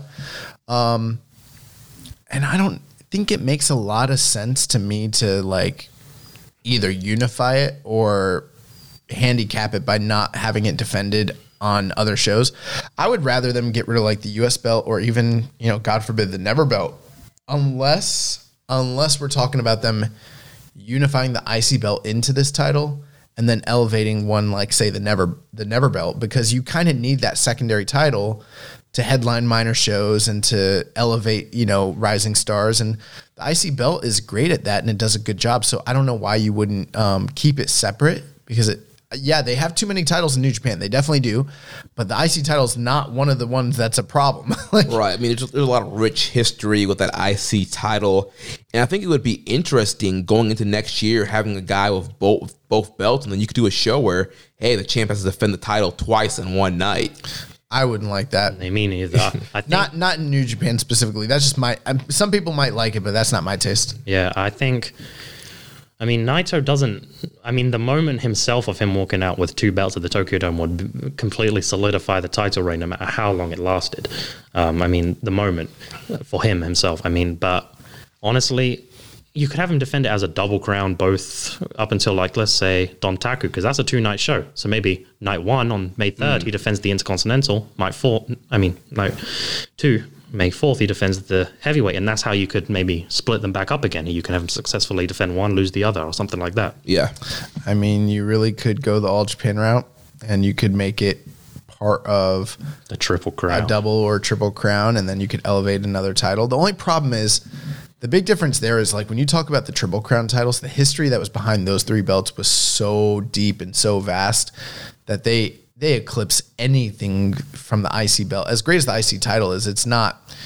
It's, you know, it's not anywhere near those three belts that that comprise the uh, the triple crown. So I don't know about that, but um, if you want my bet, if I was betting tomorrow, let's say it is Naito that wins it. I think Naito would win.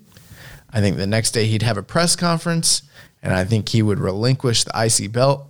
I think he would do it in a respectful way. I don't think he would like trash it. Mm-hmm. I think he would say, you know, me and me and this belt had a tumultuous relationship. It's now time to cut ties. Thank you for getting me to this point. And they would probably have some sort of tournament or some sort of decider for that title. And I think he would have an IWGP title reign. That's what I think would probably happen personally. Yeah, that sounds a, probably the most likely. Yeah, sounds outcome. reasonable. Sounds exactly like what Naito would probably do. yeah. I mean, he don't. I mean, he's probably just pretending to like that IC belt because he can't get near the heavyweight belt. Well, isn't that what we all do when we have a girl? that we don't- So moving on. Uh, next question from Reddit user Life is a Dragon says a little belated, but why does Jay White get so much heat from American crowds? Sure, he gets booed plenty in Japan, but I was at the Super J Cup final and I couldn't hear most of his promo because he had to shout it over the crowd. Um, then he sends the link for the match that's on New Japan World from the Super J Cup. Play it for us.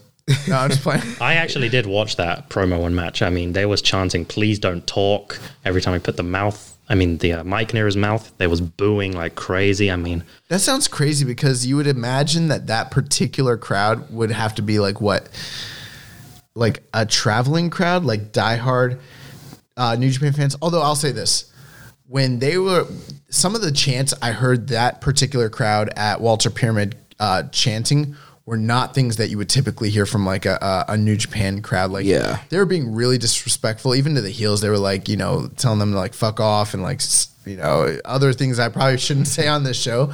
And I was kind of surprised by that. And I was like, I don't. This might just be like a really smarky indie crowd and not Yeah. not like a New Japan crowd. But um, yeah, I don't know. Uh, they People don't like Jay White though. That is Yeah. true. They really don't. Yeah, it says, uh, given Japan's history of evil foreigner archetypes and the stateside popularity of Bullet Club, I'm a little surprised at how much American fans love piling on this dude. Are we just suckers for cheap heat? Well, let's be clear. The Bullet Club that's popular is not this Bullet Club. Right. This is not the Bullet Club that people love. The Bullet Club that people love Was for better or Kenny for worse, They're wrestling in Tony Khan's wrestling promotion. yeah, right Young now. Bucks, and a lot of them are wrestling in Vince McMahon's wrestling promotion. I mean, God is. I mean, they were a part from of all pretty much. I mean, Tama Tonga part of all iterations of the Bullet Club. I mean, I, I agree, but when you're talking about the people that were buying those T-shirts, the Western. oh yeah, the- the Western that wasn't fans- God t-shirts. Yeah. yeah, they're not they're they're not here for the Camacho shirts. They're here.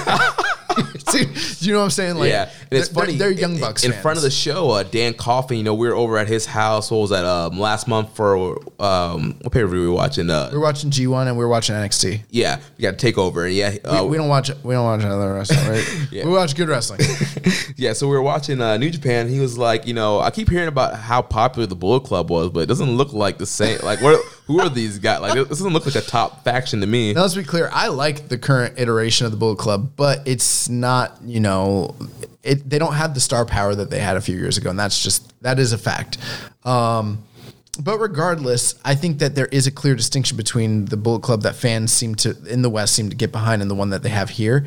I do think that the people that are like that hate Jay White, I'm sorry to say it, but y'all some simple marks. If y'all really hate this guy that much, you guys are getting worked a little bit. You just Yeah, you just definitely. are.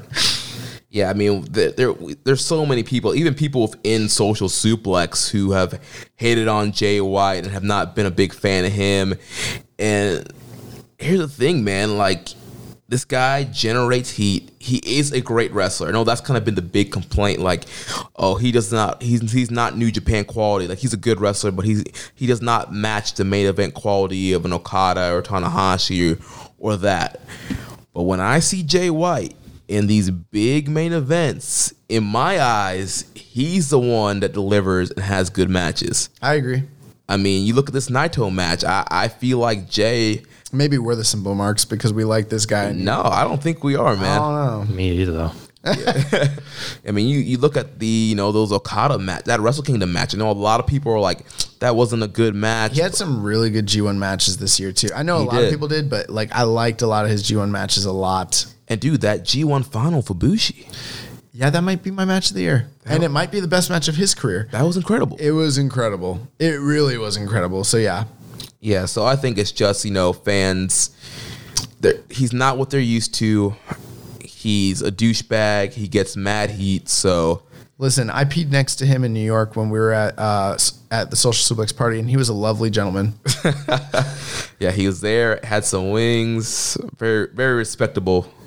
And then I was like, "Do you want to be on the podcast?" And he was like, "Fuck off." And I was like, "All right, all right." "Why does this keep happening to me?" Oh man. So uh, next question from Reddit user Rambone Slam Pig. He says, "Is it just me, or has there been a noticeably trend of zero successful title defenses, uh, title title defense runs in New Japan all year long? Is this typical or a little out of the norm? Also, why does Gedo hate Naito? What about what about Okada? What about God? Yeah, they, those guys have had some. Uh, Juice. Did Juice have any successful talent? He ha- he's done yeah, like he defended three. against oh, Trent Oh, that's right. Beretta. That's right. Beretta, Chase Owens. All those Ole. matches I didn't see. I did I watch saw that them. Trent Beretta match, and it, it was it was kind of bad. But That was one. That was on those USA shows. Yeah. where Yeah, the, uh, New I never saw any of those. I mean, the fans were actually considering they got the short end of the stick when it comes to the visa issues. I mean, they was respectful and they was into the match. I mean, it wasn't a bad match, but Juice has had better matches. No, but he's right. I think that there has been a, a high trend of um, title reigns with unsuccessful title defenses, but you know, them's be the breaks. I mean, some, especially with the way New Japan titles are defended, it's all, it's not like in other promotions where you have a weekly TV show and you can do title offenses on TV every week or a, a set monthly pay per view. So it's a little bit different when title defenses aren't back to back or kind of spread out. It's easier. It's almost like the UFC in a way where Yeah. It, you- It is. Jeremy, you hit it right on the nail. a guy could win the belt in a fight and then you know the next offense, his first offense, he could lose it. It happens all the time. You know, It happens all the and time. this is like a sport. This is more sports based product. It's almost like you treat it like a shoot. It's like I know I know about this company over in America that keeps saying that they want to have a sports based product, but they got dinosaurs and shit. I don't know. All I know is this company is a sports based product. So just want to throw that out there. And then uh, You, la- don't- you ain't got to win a battle royal to get a towel shot in this company. oh company. my gosh. I mean, yeah. Bro, it's gonna be my favorite thing. I'm gonna start dumping on AEW on the air, like, and I'm just gonna start like pointing out how they're inferior to New Japan. I'm gonna, I'm gonna like literally obliterate like, like uh, elite fans. They're gonna just stop listening to this podcast. Our numbers are gonna go way down. Ladies and gentlemen, I like the elite. I am a fan of AEW. I will be watching Wednesday nights on TNT. I, this is my favorite new thing. This can be my gimmick. I love this. I mean, I'm not going to stop watching if you crap on the elite. I don't care about the elite. uh, man, but uh, also he said, you know, why does Gedo hate Naito? well, it seems like they're about to like prop him up so that uh, you know, he, he becomes a double champion. So I don't know if he well, does. We'll we'll revisit this question January 6th. Oh my god! Because if if, Naito- if January, if January like sixth, this man does not walk out with two two belts, we're gonna be like, yo, he did he did something terrible to this man. Yeah. So yeah, we'll we'll see how much he really hates them, depending what happens after two nights at the Tokyo Dome. Uh, next question from Reddit user Zach Saber Time says, "You guys think Lij fans are in the fetal position right now? That match was badass. Both played their characters real well throughout the match. Also, R- RIP tournament season, G1, Young Lions Cup, uh, N1, Five Star Grand Prix are all over. Can we have 10 seconds of silence for the end of tournament season?" What's he talking about? Like, Well, he didn't mention the King of the Ring, but Yeah. Oh my god! my god! But I don't know what he's talking about, sir. We've got uh Junior Tag League. Yeah, we got Super Junior Super Tag Junior League. Tag League. We got the World, World Tag Tag- League. yeah. I mean, Odo tournament All Japan is on right now. Actually, finishes tomorrow. But Nobody's gonna be watching that. Uh, uh, yeah, yeah, one person at least. Uh, yeah, Uh, but yeah, I, I, Uh, Bola, oh yeah, Best of Los Angeles is happening. Or happened Oh. this weekend. It's happening right now, actually. I guess. our good friends uh, Chris Bryan and Jeremy Tate yeah, are there right the now. The host of Grown Men Watch This Shit right here on the network. They're over there in Bola having themselves a good time, watching some uh, great action there. But yeah, I'm, I'm sure there's there's a lot of disappointed Lij fans right now. They you know they keep they've been told. I mean, we've been telling them here on the same show. You just be patient. Your time is coming. Naito's gonna get this IWGP title. Just just wait for it. But you know he keeps losing these big matches. It, it's hard to have have faith when he, he keeps losing. I mean, it will all work out fine for Naito in the end. I mean, even if he just falls off the face of the earth tomorrow, I mean, he's done pretty much everything in New Japan other than the double title thing. G1 twice, the IWGP Heavy, the Never, the Junior Tag, the Heavy Tag, the IC of like four times. So, I mean, it's not like this guy has been completely buried over the course of his career, but I mean, these last few years, except for this feud with Jericho and the G, well, the G1 was like more than two years ago, but yeah, I mean, come January, everyone's gonna be happy as a daisy concerning Lij. Well, I hope you're right. I hope you're right, Samson. Uh, next question from Reddit user Jar of Peanuts. What do you guys think of fans immediately thinking Naito is going to get a rematch for the IC title on January 4th and win the IWGP title the following night to become double champion? Is it plausible or delusional? For who? For Naito? Yeah. I think it's likely. Yeah, I don't. I don't. I don't see them doing this uh, double tournament for any other reason other than to potentially crown Naito, unless Gedo's like, you know, we're all in 2020 and he's in 2030 and like he's just that far in the future. We just don't we we we're just simple marks. We don't know what we're talking about. Mm-hmm. But like the way I see it, the way I've seen it all for the past two years is that they they've been building to this feud between Naito and Okada. I mean, is it even a feud if they're not even booked in the match until a day before the match? And is it even really a feud?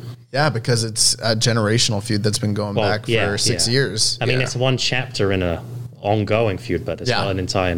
I mean, you can't even really call it a chapter. I mean, well, you can, I guess. But I mean, I'll call it a chapter. I will. I will. I will brave the elements and call it a chapter, sir. Yeah, it's it's it's going to be interesting what happens. You know, does he does he get an IC title match before Wrestle Kingdom, or do they wait until this tournament is established? But I definitely do think there there's a chance for Naito to walk out with both championships. I think. I think they should do the eight man thing. Naito should not get in a, a title shot on the first night. He should have to win a match. Then on the second night, he has to beat both Jay White and Okada. Hmm. That would be great storytelling. I like that. There's people who who don't like that. There are people. There are probably literally people right now. They're like, didn't Chris Jericho do that in 2001? Hell yes, he did. I mean, and look where he is now. it's kind of weird. I mean, Naito in kayfabe, he's in like the dark ace. He's not. Uh, he's not this overpowered. Isn't he the Dark Ace? I always consider him the Dark Ace. I mean, yeah, I- that's. what- I mean, I said he is the dark ace, yeah. Um, but he's the dark ace. Like he's not the the ace. He's not. I mean, he's not up to par with Okada in kayfabe. Like he's just not as good as Okada. He's ne- he's when he beat him for the belt, he he literally debuted Sanada, used all of Lij just to beat him. I mean, Naito isn't. I mean, he's more of a babyface now, so I'm sure the match will end up differently. But it would kind of take. It would be hard to suspend your disbelief to have Naito, old man Naito. Well, he's not that old, but I mean, his knees are kind of showing their age. But have him beat not only Jay White, one of the most protected wrestlers, and then Okada in the same night. I mean that that I mean back to back nights, sure, because you, he gets a, he gets a, a reprieve, a break, but. Uh, but back to back in, Well, one night. well, I mean- Okada would would have have a match before as well, so we don't know who Okada. Maybe Oh, yeah. Okada faces I don't know Tanahashi or Sabre has a grueling match, so he comes into the match weekend as well. Yeah. I, I think this is what they need to do. I think they need to take this moment and use it as a chance to uh, catapult Okada again. 720 day intercontinental champion Okada. yeah. Oh my gosh, man. So uh, next question comes from at the damn implicat on Twitter. Our buddy the implications over at LOP Radio. He says, "Is Jay White making it to January with that IC title?" AKA, I'm still holding out hope. It's Naito's year. Damn it. Yes. Mm. What do you think, young boy? What's the question again? He says, "Is Jay White making it to January with the IC title?" Yeah. Yeah, I think he is. I mean, are they really going to have Goto in the one of the semi mains or possible main of the Tokyo Dome? Nah, I, I think Goto's gonna eat a swift uh, Blade Runner, whether it be King of Pro Wrestling or Power Struggle. Yep. Uh, next question comes from uh, Oh, but I do want to say this. yeah, I would like for Jay White for his uh, title defenses to be against the three guys that he lost to during the G1. Yano, Ishii, Goto. How are you going to have three defenses between now and the Tokyo Dome? Fuck it. Always. Well, there's also the uh, November uh, California shows. yeah, but that's literally right after Power Struggle, isn't it? Yeah, Why, Like why are you questioning everything I say on this show? It's just logic. I mean, I'm just trying to be creative, throw hope out there. Shit, I don't understand. Uh, so next question. I question. wish Senior Sombrero won this tournament. I wish Gentlemanly Dragon was the winner. Dude, what happened to Gentlemanly Dragon? He was- Gentleman Dragon, we miss you. I wish ACP was here. No, I'm just playing. This is great. Oh man. So uh, next question comes from our buddy uh, Scott Rand on Twitter. He says, coming out of today's finals of the Destruction Tour, what are some of the matchups you think we might see on next weekend's tour of the Northeast? I have no clue. Yeah, uh, I mean, the only thing I can think of, I mean, Chase Owens says he wants to fight the Rock and Roll Express. I mean, outside of that, I'm not quite sure what they're what they're going to kind of lay out. I mean, everything else I've been kind of building is for King of Pro Wrestling. So It's probably just going to be a Road 2 show, honestly. Maybe the IWGP tag match with Roppongi 3K. Like, I don't know. There's no other belt matches they could really do, is there? uh, I mean, they could do a never championship match. I think Kenta is going to be on that tour. Yeah, maybe. Um, Listen, listeners, if you're going to be at those shows, don't listen to these guys. These shows are important. You're gonna you're gonna be blown away. Major Tokyo Dome Major implications. major implications. the Rock and Roll Express are gonna they're gonna deliver. They're gonna deliver. Imagine if they were in the tag league. It might need to be. Yeah, so uh, yeah, I'm sorry, Scott. I'm, I'm just not 100 percent sure what, We don't know because they haven't announced anything. We just don't know what to expect. And especially because a lot of the angles normally we can we can kind of predict based off angles, but all the a- angles have been leading towards King of Pro Wrestling. Yeah. So these these fighting spirit shows are kind of like a, a road bump in between uh, King of Pro Wrestling. So uh, I- I'm not sure uh, what. Um, yeah, I'm not sure what they're going to do for that show. Well, I think that wraps up all the questions that I got in during this uh, recording here. Thank you guys for all the questions. Yeah, thank you for the quick turnaround. We normally try to give you guys um, a day or so to get questions in, but you know we had our our G1 winner here, uh, Samson, come down, drive down here, spend the day with us. We want to get this uh, show recorded tonight on Sunday instead of Monday. So thank What are you guys. do with our Monday? I don't know. I guess I might might have to watch uh, Vince McMahon's Vince McMahon's sports Pro Enter- Wrestling? No, that's Vince McMahon's Sport Entertainment. yep. Yo, I, I watched that Wednesday night show. It was pretty good. Yes, yes. Once And my favorite part was when um, Tony Khan's promotion aired a commercial in the middle of Yes, their show. It was that- so that was freaking great. funny. Wait, That- did they actually do that? yes, Oh, they they did. did, yes, it was awesome. Oh my god! Not since the days of Bret Hart. Yeah, they did used to do that back with uh, Raw and Nitro, didn't they? Air commercials. Uh, I think they one. did. Yeah. Yeah. Oh, we got one one question flying in uh, last second here, coming from uh, Maserati. He says, "What the fuck, Umino? We believed in you." uh, man, yeah, I think a lot That's of not a question. That's well, I guess it is technically. yeah, a lot a lot of people uh, believed in Umino, but just couldn't get the job done. He- He couldn't cut the mustard, as some would say. If Red Shoes was the ref, he would have run. He would have won the match. Mm. I don't. I'm pretty sure Mino took his ball and went home. All right, so that wraps up the uh, the questions and the review for Destruction and Kobe. Now we're going to uh, jump into the news and then the recommended match of the week. Um, so first, kind of big news. Who's doing the recommended match of the week? Am I doing it? It, it's your turn, sir. I'm doing the recommended match of the week. Yes. I Uh, thought I did it last week. didn't I do? Um, Ishii versus Naito. yeah, Naito. yeah. Ishii versus Naito was my pick last week. So it's your turn for the the pick, unless you want to let um Samson make the pick. What do you what's what are you what are you feeling? Samson, you got to recommend a match? I could think of one. Yeah, I, I, I think Okay. I got. I, I usually like to like really put a lot of thought into it, so I can like pour my heart and soul into it. I've got one. If Samson doesn't have one, I got one, but I- I'll, I'll defer to you. All right, so we'll go through the news, and then both of you guys can uh, think of your Compelling matches. radio. this is great.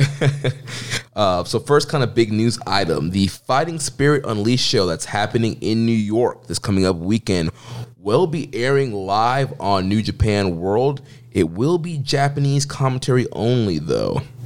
So I think it's great that they are actually going to air one of these shows live um, and not be a video on demand like we had with the Super J Cup. But it is quite interesting that it's only Japanese commentary. Kevin Kelly needs a break, man. Well, they got they got some other English guys on, on the docket. Do they? Uh, we haven't heard from Mavis Gillis in a long time. We haven't heard from uh, a lot of these guys in a long mean, time. they got Rocky. Caprice. yeah. Uh, Caprice. I, I think Caprice works for a company that uh, they're quietly. Uh, Separating from. Do you really think they are separating? Because I, I don't know. I think they're just. as somebody who's gone through many a breakup, I can tell you they definitely are. I can tell you that this is definitely what is happening. I mean, The telltale signs hope. are there. Yeah, well, it's going to be very interesting to see what the relationship between Ring of Honor and New Japan Pro Wrestling looks like going forward, or lack thereof.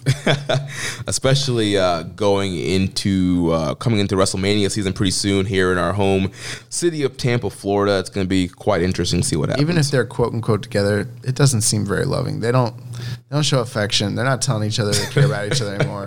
No. they uh, they stop holding hands. They stop holding hands. Seems like I, I don't. They don't seem to be staying over at each other's place very much anymore. Like I'm pretty sure. Uh, pretty sure these are the dying days.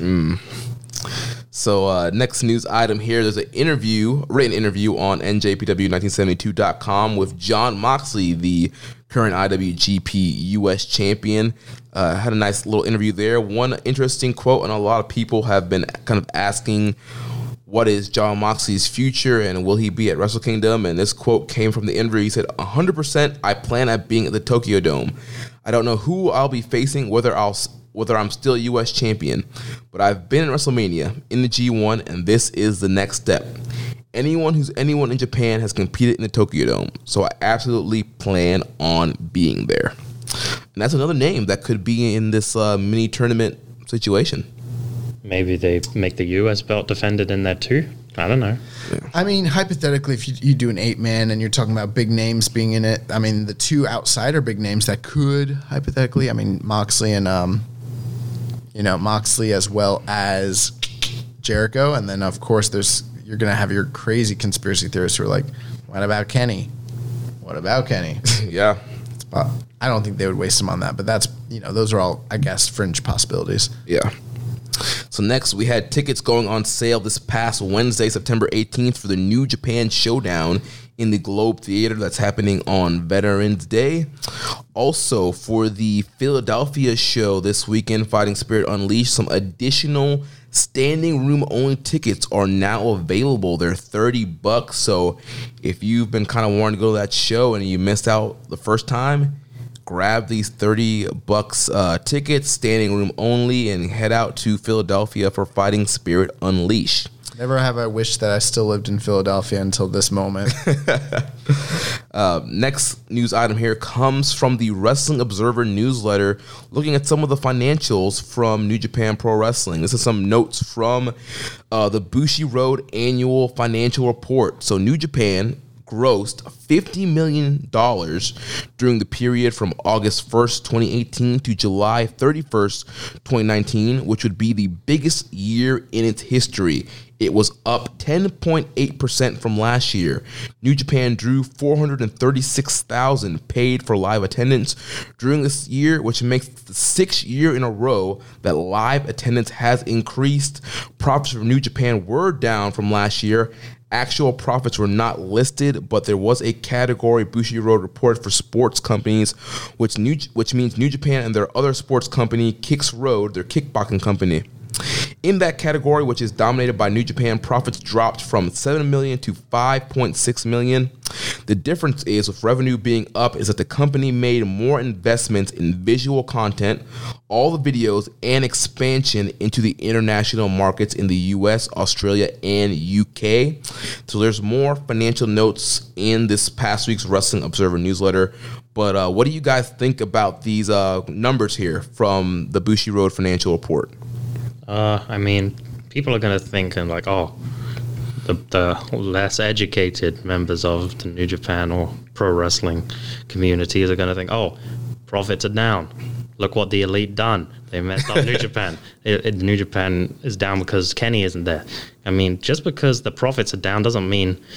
I mean, the revenue is up. The profits are down because they just spent more money. Like I said, they invested. It's not because of they're doing worse off financially. It's because they're investing for fu- in the future, and these investments are going to pay off in next year and the year after. And they've signed more wrestlers to contracts this year, like Ibushi, uh, Ospreay. I, I think uh, like they've locked down some some names on for their roster exclusivity. So yeah.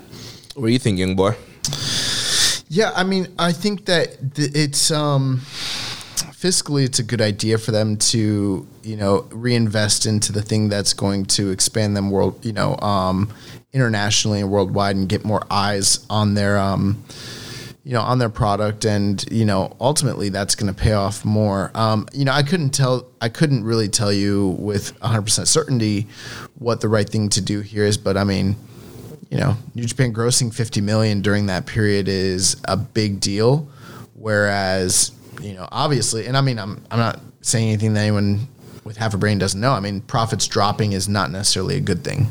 So, but I mean, it could be. It sounds like they're investing in the areas of their business that seem to be important to them and important to expanding. So, that long term is probably a good. It's probably a good thing. So let me ask you guys this. So clearly the profits are down because, you know, with these Fighting Spirit Unleashed, the Showdown shows, Super J Cup, fight our um, Super Showdown in Melbourne, Royal Quest.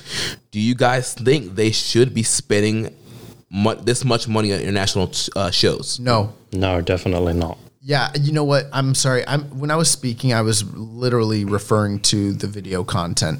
When it comes to the international market expansion, I'm not against it. In fact, I'm definitely for it, but I'm for it in fiscally conservative and measured ways where it makes sense to their overall um, expansion.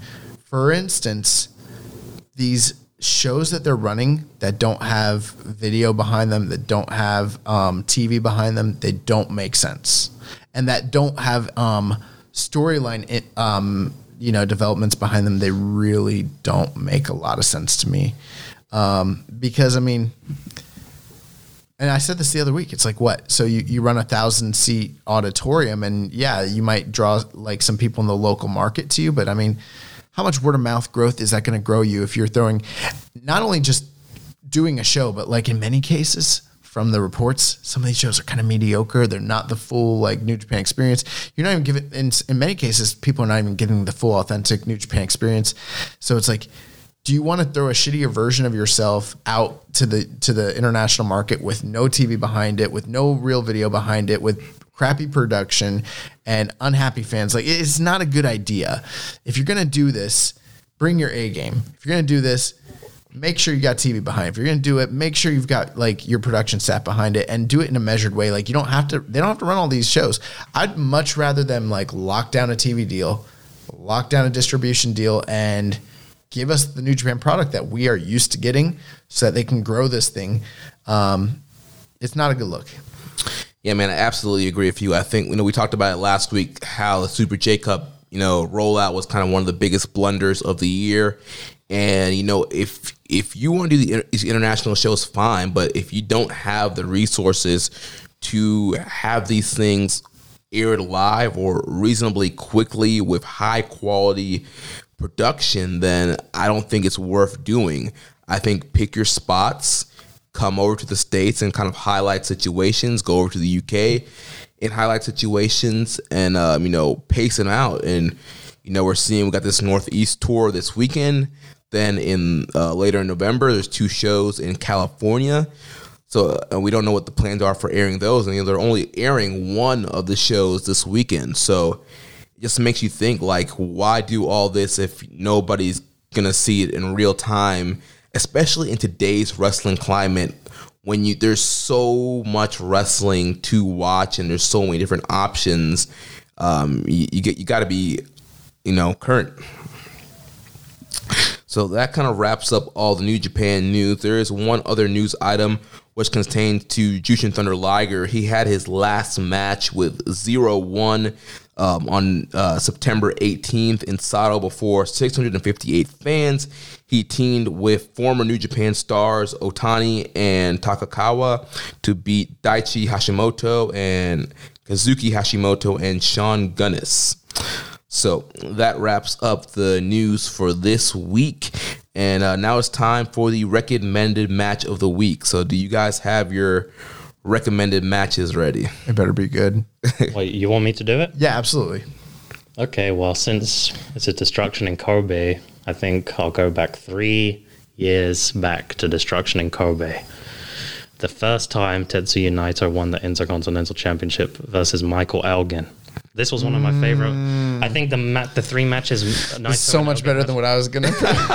like I think Naito and Elgin, I think those were some really good matches. Especially not this one wasn't. This was their not their best match. The match they had at New Beginning. The New Beginning match, That their was best match. That was their best match. But this is a significant match in the story of Naito. I mean, he first won the IC belt, and this does call back to.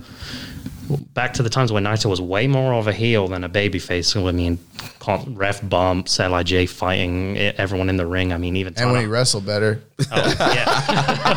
I mean, Tanahashi and Kushida came down to fight off Evil and Bushi and Sanada. Uh, but yeah, Naito won the white belt for the first time and threw it up in the air, and just like he did the heavyweight earlier in the year, and just like Jay White, Naito won the IWGP Heavy and the Intercontinental in both in the same year. So mm, Great, great pick there. fantastic pick. Much better than what I was gonna do. oh really? Absolutely, more relevant, more appropriate. This was great.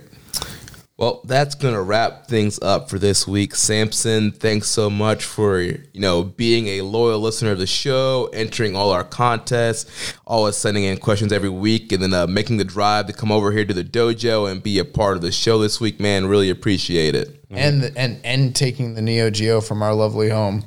Yeah, I mean, the pleasure's mine. I mean, I'd just like to say thank you to you both, Josh and Jeremy, and because you guys provide for all the loyal listeners every week, like me and um, many others, provide us great insight, great opinions, laughs. I mean, you guys give us all we could want from the Ace of podcasts every Tuesday morning.